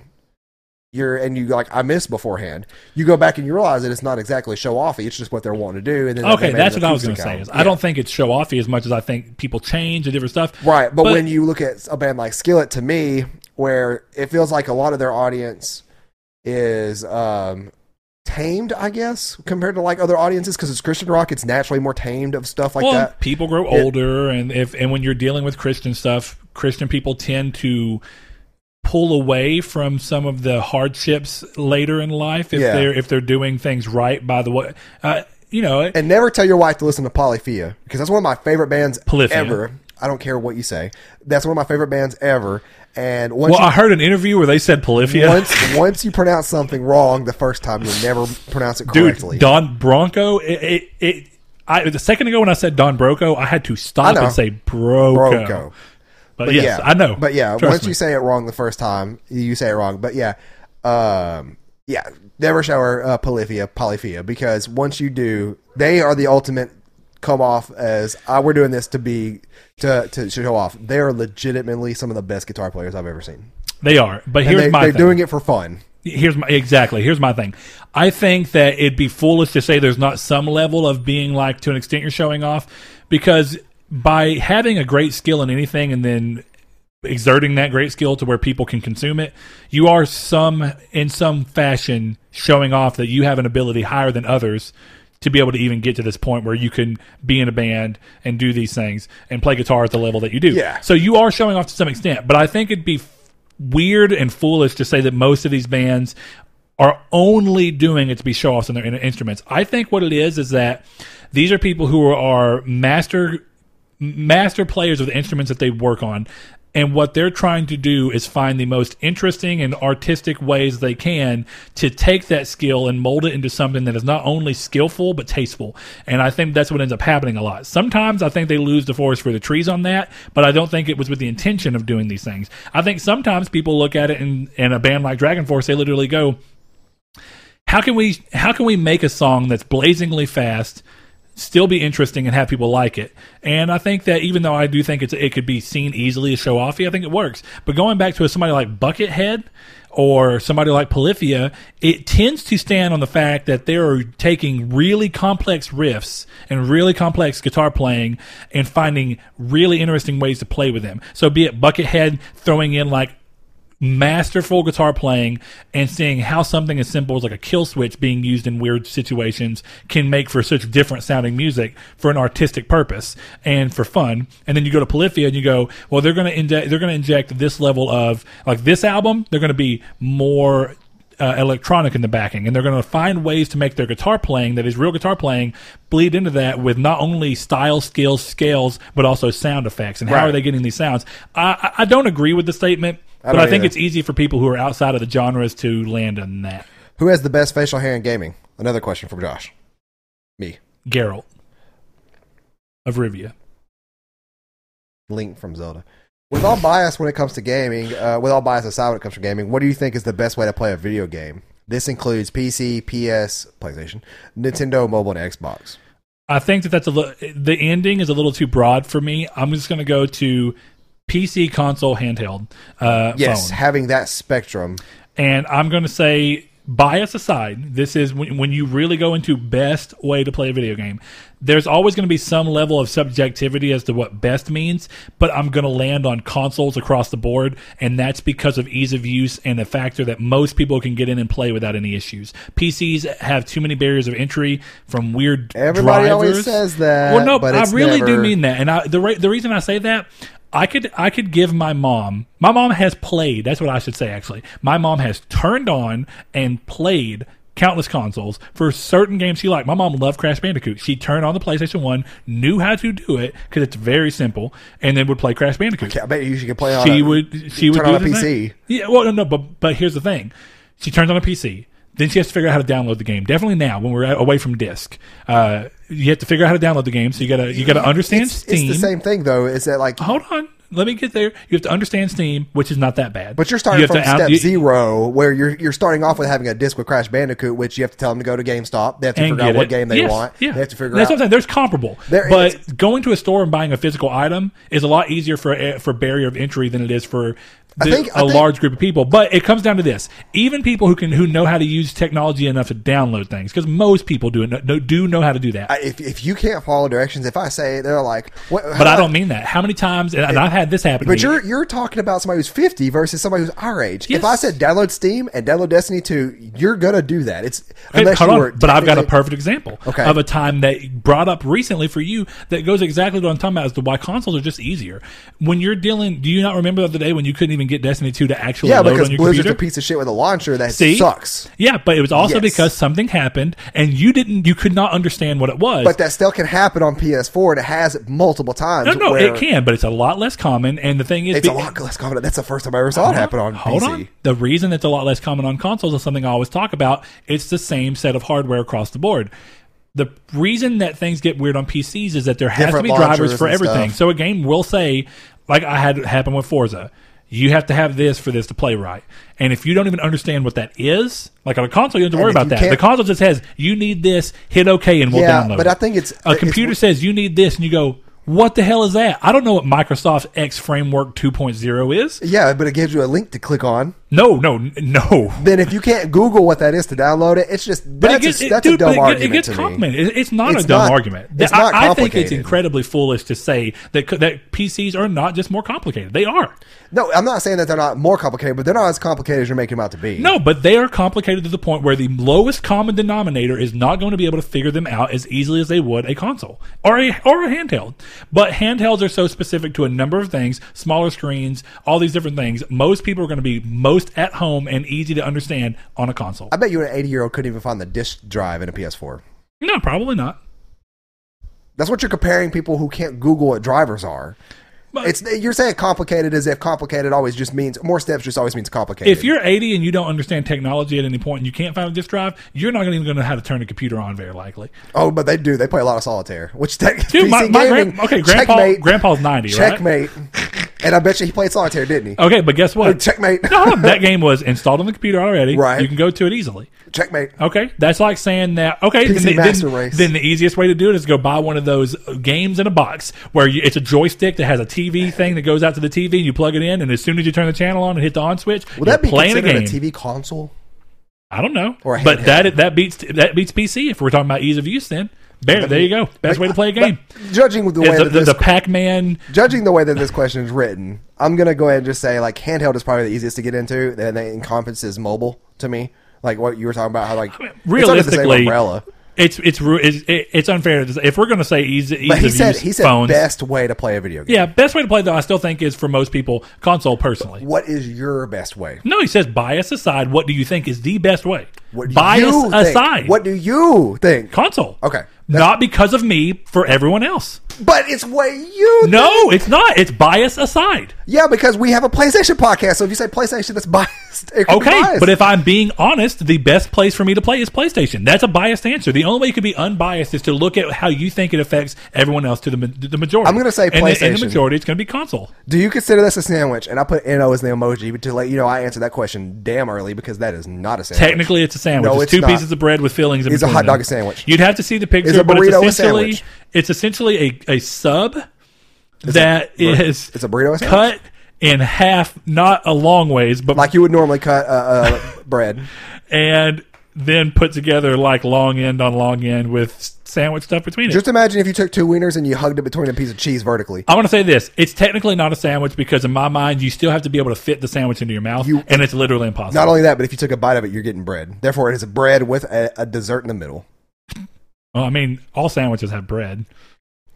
Kind of a If prerequisite. you take a bite out of a sandwich, Yeah. more than one, more than five, judging by that bread, and you don't get meat, Oh, your yeah. sandwich is messed but up. you could take a bite from the center of that. It's just you, you, would wouldn't- only get meat at that point. No, you could you could definitely angle your mouth right there, get a little bit of bread, a little bit of cheese, a little bit of meat, a little bit of bread, a little bit of cheese, a little bit of meat. Josh Shoop says, based on the last reader mail, the question about advertisements and all of that. He says, considering NBA sold so well with the cost of those advertisements being in the game, I want to take it a step further. How would you feel if games suddenly did become a lot cheaper, but because it was because of in-game advertisements? For example, Death Stranding comes out and it's only thirty nine ninety nine. However, it does not, or it comes with, with advertisements in the game. Maybe there's a way that you could buy out advertisements in the game Buy out of advertisements. buy out of advertisements in the game for fifteen or twenty dollars. How about if there was an option for all games on sale that it knocks down uh, knocks it down to a very cheap price, but those games there is a buyout. What? How about if that that was an option for all games on sale, so that it knocks it down to a very cheap price, but, it with still has the option of a buyout. So you can get the game for three dollars. This is very timely Okay, okay, NBA. I get what you're saying, You can yeah. get NBA for three dollars, and then when you go to start it up, it still gives you the option to pay twenty more dollars to buy out of that the that question, the answer for that's still going to be the same for me. No advertisements in video games. It's a very tricky thing. I, I do about. agree, but honestly, if it, if it was going to happen, that's the way to do it. It's not going to happen. If it does, I'll stop playing video games. Here- like I said last email. I, I, I mean, I'm not going to say I'll quit playing video games as long as because look, I'll it- go to whatever platform thing, doesn't I- have those games. I already play. I already pay sixty dollars for a game. If I can buy it for forty, like, and that's the only option that you can buy it in. But then in the game, you can spend twenty dollars more. It's not going to be twenty, or it would be twenty dollars more for forty. Yeah, Th- There's one problem with this though. But at that point, what's, what's different from buying the game? Hold on. Oh, I agree, but it gives people the option who don't have quite as much money who would be willing to take the, then the ad so to work. But hold on, here's the biggest thing, and it goes back into my biggest uh, thing of why I don't agree with all digital future. This does not account for people. If this happened right now, this does not account for the people who just do not have any form of internet to connect their console. And how do you perform a buyout on a game that from the disc automatically has advertisements. You can't. You have to be. You have to be. able- And now, if that meant that if you bought the game physically, you, you always paid full price and there was no advertisements. But if you bought it digitally, there were advertisements, but it'd be cheaper. But you How could buy would it. that work? Because you already own the license to the game. Would you just unlock advertisements? I guess It would essentially be like anti- okay. It would essentially be a really really weird version of on disc DLC that you have to pay for. Yeah, but my thing because is, the, it'd be on the disc, but it's it's almost the inverse. It's on the disc, so the advertisements are there, but once you pay for it, you lock the advertisements to where you can, you don't see them anymore. So it's the exact inverse of paying for on disc DLC. no, Yeah, it's No. weird, but I mean, the biggest reason for me is hundred percent against that. there's tons of markets that can't benefit from that because of the lack of. and I don't care if you can't afford a game. Uh, this is this is not going to become a feature because of that. And if it does, then I I'm done with video games. Uh Atlas on Chain, another patron. Thank you, thank you, thank you. He says you're fighting a big ass, fearsome as hell, fiercely intelligent, and evil to the core dragon. You're armed with a melee weapon of your choice and well versed in that said weapon school. What weapon do you choose, and what's your strategy for the fight? A dragon that is intelligent and fearsome, Evil to the core. evil to the core, and he's badass and he's big. I don't know what weapon will kill him other than. Can you guess what it is? The sword that they use to kill dragons. No, no. I'm gonna use a switch axe from Monster Hunter okay. because I can switch it. Yeah. It's a sword an axe. Yeah, and it's your favorite thing about the Switch console that you can switch it. what if that was a sound that the hammer, like the Switch axe, made in Monster Hunter whenever you did it? I wouldn't play that weapon, that's for sure, because that'd get annoying. Um, I have the right answer for this, and yes, I said, I said right answer. This has already happened in a video game. I just want you to know that. Uh, Maleficent, when she's in her dragon form in Kingdom Hearts 1, she is big ass, she's fearsome, she's fiercely intelligent, and she's evil to the core. That's just Maleficent. You just described her. Uh, and you're armed with any melee weapon of your choice. He already had the Keyblade, and guess what? He knew everything he needed to know about no, it. that's not switch axe. and Can't then make that sound it. effect. Doesn't matter. oh yeah, I can't make I can't make the snap, but yes, yeah, it'd be the Keyblade. So Josh asked a really fun question. He says, "Let's get, uh, let's see who knows the other friend better." He says, "I will give a list of favorites, and you have to answer for each person. Each correct answer is worth one point. Whoever has the most points at the end wins. No cheating. Whoever loses has to buy the other guy's Wendy's the next time you go there." And then he says, "Based on Saul's pitless stomach," which is very true. I am very hungry right now, and um, He says "I better win this one based off Saul, Saul's bottomless hunger pit." okay. and that's So true. let's get the storyboard going on here. I'm gonna do it like this. okay. So let's see. Let's see who'll win this. Uh, and obviously, no cheating. So, Brett, what is my favorite soda? I really want to say one, but I'm going to stick with Dr Pepper. Nope. Okay, was it Mountain Dew? Nope. Pepsi. oh, Uh, I should- how did I not know that? yeah. Uh, Oh, well. I know what yours is though. Dr Pepper. Okay, so True. that's one point for me. I won this in the bag. Okay, what is your? What is my favorite candy bar? Here's the problem with that. I'm Uh, way, no, I'm way more no- picky. Now, hold on. It's fine. The rules of the game are the rules of the game. But I'm way more picky, so it's easier for you to land on the thing that I like the most because I like it and then I just eat that. That's the point about knowing somebody who's well and picky. Damn it. What's my favorite candy bar? This is pretty easy. I've said it multiple times. Hershey's? Mm, fast break. I don't know why you didn't think of that. I don't know. Your favorite candy bar is Kit Kat. Nope. Okay, good. So we both know neither one of us got a question there. Taco Bell item. This is easy, easy. We've talked about this so many times. I feel like yours is a steak quesadilla. You got it. Yeah. So wait, what if we both get a point? Huh? It says uh, Each, cor- I guess Each correct answer is worth one point. So you're up to one. Um, so we're tied. uh, yeah. Uh, yours is five layer burrito. No. Okay. It, it was for a long time though. You're very close. TV show. What's my favorite TV show of all time? The Office. No. Breaking Bad. What? Is, uh, oh yeah, I should. I do know this one though, so I'm just gonna go ahead and award myself a point for having to say for saying how I met your mother. So I'm just gonna go ahead and throw my one in there. Hold on. No, what? I- hold what? on. What? Ho- Is there not? Is that not right? It's not right, but there's one very, there's one very particular reason. The only thing I'll say, anime counts in this, right? I mean, like, technically it's a TV show. Yeah, okay. Full Metal Alchemist is technically my Okay, favorite. I'll give you that one. Yeah, but Full Metal Alchemist, Full Metal Alchemist is uh, like you talked about with Scrubs. It's harder to watch constantly. You know what I mean? Like you can't end it and then immediately restart. You can, This but is this is a point for both of us. All right, what is my favorite movie? Shawshank Redemption. What is and yours is Forrest Gump. It's pretty much true. Yeah.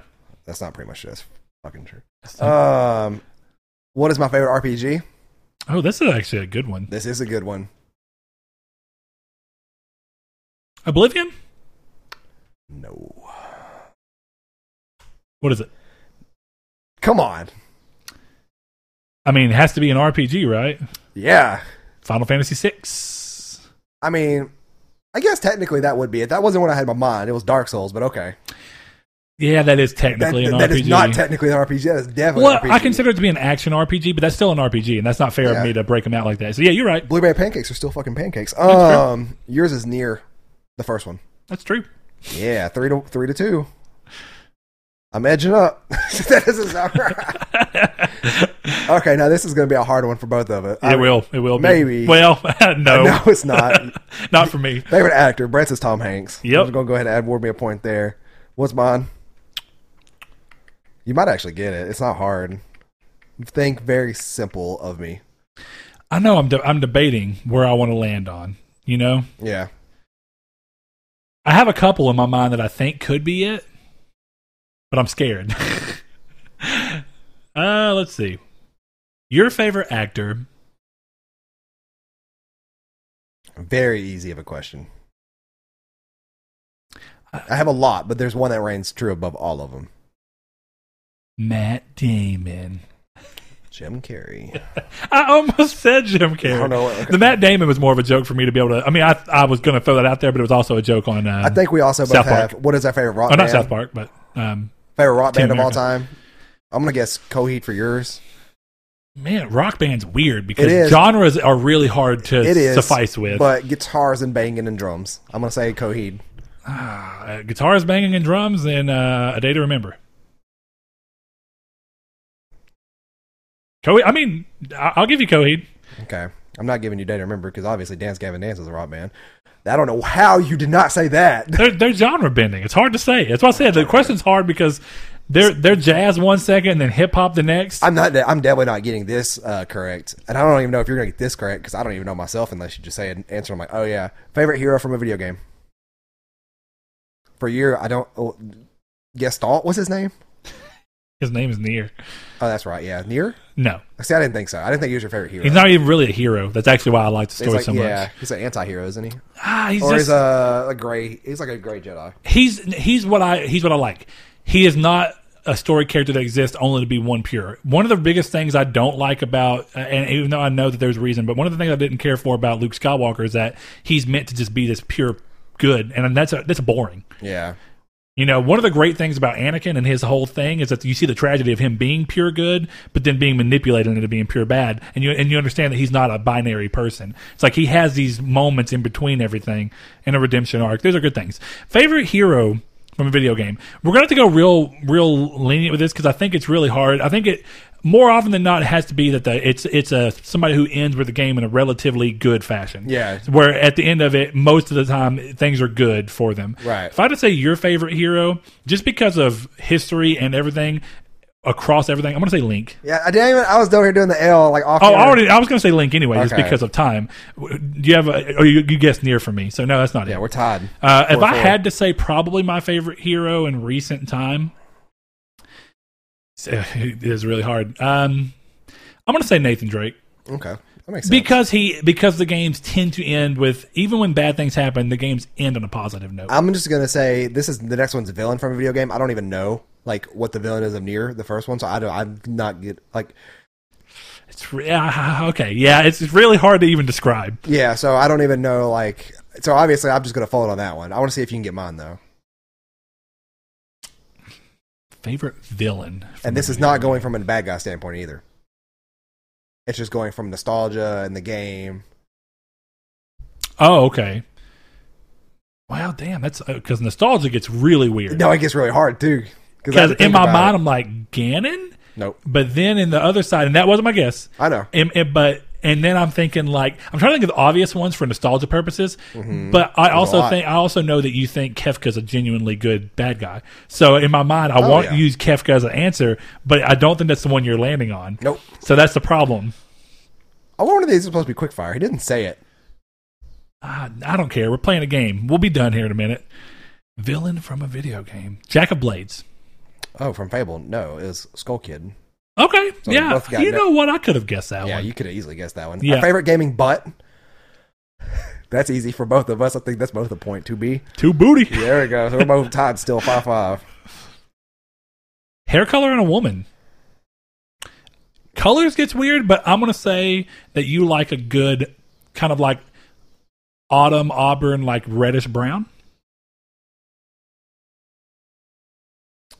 I guess. Colors are really you said hard to reddish name. brown. Brown's technically the answer, so it's kind of well, okay. two- What I mean is brown with a little bit of an amber tint to it. Yeah, I'm gonna say black for yours. Yeah, I'm gonna give it to you. big titty golf girlfriend. Okay, anyways, uh, shoe brand. This is easy for both of us. Vans, I think, is both the answer. Yeah, So true. that's that's yeah, and I knew Brett was gonna guess that without a doubt. This one's gonna be hard. This is literally tie for tie. Uh, well, there's there's least favorite underneath it. Oh, I know. So we have another chance. I know. Well, it's all the same points. it's true. What's my favorite fruit? Have we discussed this before? I don't think we have. This is what I think. That That's what's weird it. about this. Yeah. I don't think you know mine though. Is what's gonna be weird. Oh, I do. You go ahead and answer Oranges. first. Nope. I hate oranges. I know. I was gonna say apple juice. I mean apple. I mean apple. Ab- apple sauce. That's not a fruit, but it's It made a from a fruit. apples are high up there, but blueberries are my favorite fruit. that makes sense. You said blueberry pancakes earlier. Yeah, but apples are a close second, dude. I love apples. What's mine? Um, your favorite fruit? hmm Does it happen to be in a? Uh, It, it's not gonna happen to be a no, does it happen to be in a cobbler form?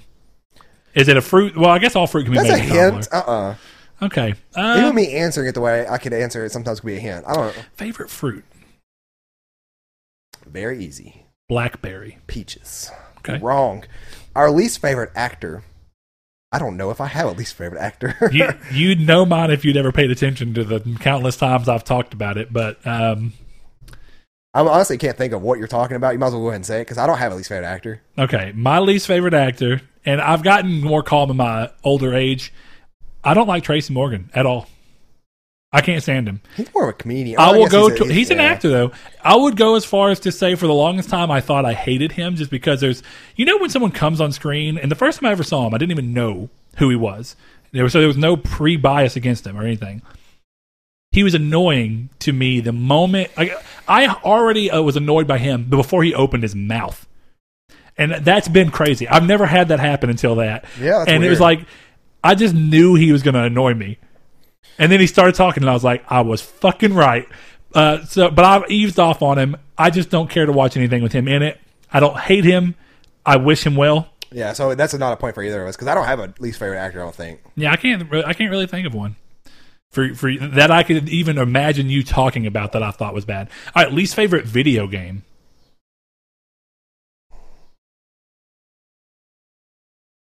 I don't. The Surge. No. Oh, wait, I'm sorry. That's your favorite video game. Yeah, apparently. Dang. Um. My name is Mayo.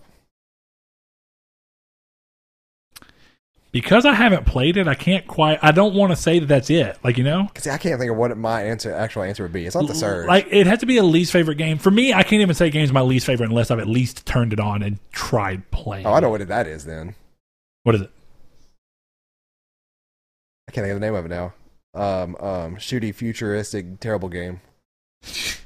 Um, Shooty, futuristic, terrible game. yeah. Um, I'm gonna need a name it's a beloved franchise. to tell you that you're right. It's a beloved franchise. Oh my gosh, what is it called? What generation is it from? This generation and then like three generations ago. I can think of the surname. I can think of the surname. Well, what's Mankind Divided. What is it called? Mankind? Oh, Deus Ex. Deus Ex. oh, damn, boy, you ain't kidding. yeah, I did not care for that game at all. because it is Deus Ex Mankind Divided, right? Yes, that's Yeah. right. That's I- right. Oh, you know Uh, what? I'm going to give it to you. It's not Yeah. just because I can't think of another game that I hate that much. You know? Yeah, that game was bad. Didn't you give that to me? And then I think I traded it in. yes. All right. Uh, Um, Uh, your least favorite? video game because I never actually said one. I'm gonna I'm gonna Oh. throw something out there. Oh, okay. Your least favorite video game. I'm just gonna do the mic right here. Yeah. Back hurts. Or did I answer it? I don't think I did. I mean, I think you said. um Wow, my brain has been mush with everything at work. going. I could Oh. technically say the same game because you You, did said- you not said like it. Either. Surge. Oh yeah, that was technically a joke, but I'll take it. I'll take it. It's been long enough now. Okay, well, so like, what would you think it is though? try to think of a game that you played this generation for sure You just I did not like. that you just 100% were like nope on. And I know there's one that I just can't like. It's not crossing. The name is not crossing my mind, but I so severely remember you being like that game was trash. it's not uncommon of me to say. We'll, go, we'll we'll come back to it. Yeah, if, if I'm you name a game that I actually really, If I can think of it, then we'll bring it back. Otherwise, it'll be a tie on the Okay. fact that we don't know it. we'll answer this one as a one because uh, Genre's too hard, but yeah, genre is way too least hard. favorite musical artist. Nickelback. I'm kidding. That's a joke answer. I actually know Brett doesn't mind Nickelback. I don't hate them. Yeah. I understand why they them. are joked on the way they are. Um, man, Brett doesn't really hate hate a lot of bands as long as they're trying. I'm gonna say Evanescence because they don't try. Nope. Okay. It's not Evanescence. And What is I, it? they're okay. Uh, it's the same that I was about to guess for you, ICP. Actually, no, it's not ICP. Is it Suicide Boys? What is that? Future, uh, cu- current day ICP for emo kids. What? Yeah, they all pop Xanax and uh, drink coffee. Well, it's funny you said emo kids because I you uh, you should have said uh, Brokencyde. Oh, God. So Broken both- Side is bad. both- yeah, we both. At least I've met juggalos that are nice. I've never met Least favorite food. nice- Man, this sucks. Okay, hold on. I've gotten better recently, so it's not as it's not as easy as it once was for me to say least favorite food. I could just name something disgusting that you've eaten before that I know you wouldn't say yes or no to. But at that point, it's like, at, where? Uh, Least favorite food, Saul. Uh, let's see. go for mine. I'm, I'm thinking for you. Your least favorite food is It's going funny too because it's one. It's one. It's one thing. for you. Yes, it's it's so it's this is such a hard question because it's so broad, but I literally have narrowed it down to one thing in my mind. That you hate. Yes, and we've joked about it countless times. That makes it even weirder. I can't think of a time we were joking about you not liking food. No, it, it's it's a specific thing. Well, obviously, because it's food, you got you got to name what it is. Uh, For you, I was just gonna say um, Papa John's pizza. Nah, I can eat Papa John's. Yeah. I I mean, it's my least favorite Papa Do you John's. want me to give pizza. it to you? Because I don't think you're gonna get it? I'm it. not gonna guess it. Outback's pork chops. you know what's funny? Them weren't pork chops. Yep, they were steak, not, but, but they uh, they looked and tasted should have like been pork pork chops. chops. Does the other guy snore? Yes, Brett snores. No, I don't. No, okay. Do I snore? Yes, Nope. until you started using nasal strips. Nope. Okay, I'd never, I'd never snore. I mean, I'm sure there's been a time where I'm like, I don't, but I don't have no Seth. oh, Seth, Seth is snores. loud. When I lived with him at the links, if I muted everything in my room, I could hear him through the wall. Oh yeah, Um, what is their biggest pet peeve in life? I don't. That's way too broad of a question. I don't think so. I I, I mean, I definitely have one. Um, but yours, I'm going to tie into some of the things I've seen. Yours biggest pet peeve comes from people who come into a situation and are just 100% unprepared for it and then refuse to leave it. Wait, what do you mean? You gotta be specific there, because It, it's, it's it's a little broad in the sense of like if someone comes in your store who really shouldn't be there and then continuously bothers you even though you've told them what they need to do and just refuse to leave. It's one thing, No. but this is actually based around people who play video games online who come in okay, yeah, from a right. from a position going, of power. already off the. Not well. Are It- you good off the? It's De- Destiny Two is my example of Okay, people who come into a game. and they act like they know what they're doing, and Yep. they don't know what they're Yep. doing, and then they get mad at you for not knowing what they're not knowing what you're doing, even though you do. yes, Um, yours is going to be um, broadsidedness, where you, uh, not broadsidedness. What is it called? Somebody, somebody's so opinionated and that they are self righteous in their opinions. oh yeah, Is that Yeah. it? Yeah, that's definitely it. Okay. Ooh, Are we still tied? we're still that that tied us right there. I think. Hold on. Good lord, two, three, four, five. This has been an interesting eight, episode of one, Reader Mail. Two, three, four, five, six, seven, eight, nine. I'm one up. Okay. What do you think is the saddest form of entertainment ever made? Movies for you? No.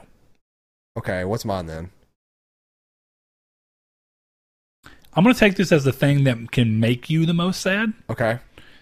because otherwise it's the quality of the entertainment is sad. That would be the only other way to read the question I can think of. Hmm? So something that I think could make you sad. I'm going to land on movies for you. I think that's right. No? Books. Okay. There's something about like the anticipation of turning a book page when you're in the middle of it. Games get a special shout out because they kind of combine everything, but there's something so weirdly pure about music that can make you sad in a in a crazy way where it's like how did this collection of sounds just make me tear up? What is their prized possession? A question he asked on Facebook that we've already answered this episode. Damn. We're not going to count that one. Let's just Yeah. throw that one out because we both said our answers on that one. Um, I guess the answer to this question would be yes or no. Would the other guy go back in time to change anything about their life? Which is also a thing that we answered. Wait, you never said what you thought was um. what? Uh, you said you would go back to it. Oh, the game? Yeah, Nah, I, st- I still don't have anything. You sure? Think of a game that I hate more than anything. It's not hard. I thought about it in my head. Because this is technically the last question, so this is your chance at at least tying us. Well, there's like there's one more, but there's a little bit more actually. There's not a little bit more. Yeah, through the 12th of July. It's fine. We'll, we'll move it through them quick. No, no, no. I'm talking about for the contest. Oh yeah, yeah, I got you. Uh, let's see. Least favorite video game of all time. And you've played it. I played it.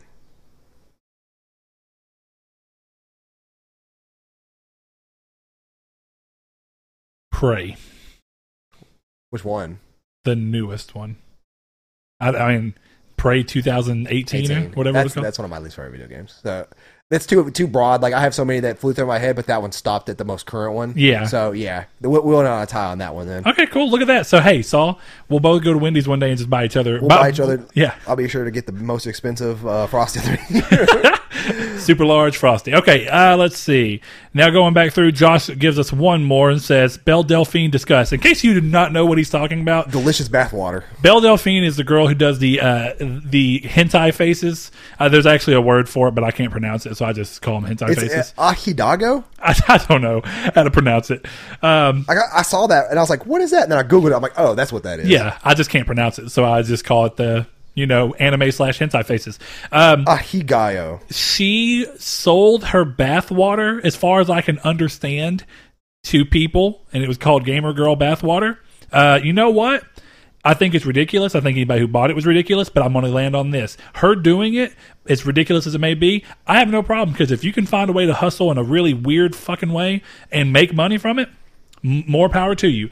As long as you aren't hurting anybody, and by the sheer act of you just selling someone your bathwater, you're not hurting them. Well, what they do with that bathwater is entirely up to them. Well, yeah, I was gonna say I found the subreddit for it.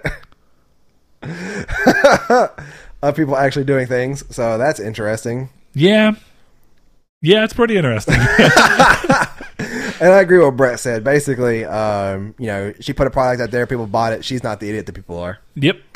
Honestly, it it might have been a joke to her. Like, I wonder if I can make stupid money selling my bathwater. She probably knew she could, and I don't care. Get it, girl. Like, now, make there's that probably money. more to that because there's been some stuff about whether she's a good person or not, but I don't know enough about it to speak from I have no idea. any Like, form I, of authority. I didn't even know this person existed until all this happened, and Same. I only knew it happened because of PewDiePie. Um, not because he bought the water, but because of the, his videos. Uh, Josh Ayer says Phil Spencer is hailed as the Xbox's savior or the ex savior of Xbox. Thoughts? Absolutely. He is, and I, I know Josh sometimes I think disagrees with this, but I'm gonna kind of give out my case, and I think Saul will agree very much so. For as much as as for as much as I think a lot of people view Phil Spencer's decisions with the Xbox brand to have been at the detriment of it as a console manufacturer, I think that they have been at the benefit of it as a platform and as something that will stick around. I don't think if, if Phil Spencer wouldn't have come around and Don Mattrick would have stayed up, uh, I think Xbox would have continued to spiral down and they wouldn't even be where they are now, not only in terms of console sales, but in terms of longevity. I think that this might have been the last Xbox uh, generation had they kept Don Mattrick the whole time. So, in a lot of ways, yes, he is the savior of Xbox. You very likely wouldn't have continued to see Xbox without him, whether you agree with his business decisions or not. Uh, agreed, one hundred percent. He also is one of the best personalities to come out of any big corporation. No, he's very nice, yeah. he's actually seems to be genuine with his portrayal of his personality, unlike some other things that have happened with other people. Don Mattrick, cough, cough. Last string of questions up for tonight. This has been a two-hour and twelve-minute episode. Hope you guys loved it. But uh, Oathkeeper, Oathkeeper Kiki, I always mess up on that. Oathkeeper Kiki says, and I can't tell if this is meant to be quickfire, but ironically for me, it's all the same answer. Where do you guys see your personal uh, see yourselves personally in five years? You can go ahead and ask them all if you want to, because it's the same answer for you. Yeah. Do you have any personal goals? Your goals you're working at the moment. What made you set this personal goal? Where do I see myself in five years? A new job. do I have any personal goals? Getting a new job. What made you set this uh, goal? My current job. so easy. Um, okay, so mine's a little more than his. Uh, personally, in five years, I want to be at a place where I'm not being the primary form of stability for my family. Or if I am, I have more resources to do so in a better capacity. I'm very lucky to be where I'm at. Very lucky that you guys help us fund this show, and it's not such a strain on us thank- financially as it once was, all. and that's awesome. We appreciate that so much, really. yes. Um, you guys have no idea, But- like how much of a relief that is. Absolutely. So yeah, but outside of that, I want to say my biggest one is personally in five years, I want to be doing. It's it's similar to Saul's in in one reason. I want to be doing a job, whatever it is. I want to be making money. Doing something that I love doing, not just something that I'm okay with doing because it pays the bills. Uh, that is essentially the goal that I'm working on at the moment. That's part of what this podcast is for us. Not to become famous or rich or anything like that. If I can make enough money to support my family, by doing these types of things, I'm happy. I don't need to be famous, famous. Uh, whoever it is, the small group of people who support us enough for that to be possible, I would be forever indebted and thankful to them, and not even feel like I won't even get a bloated head. That's not.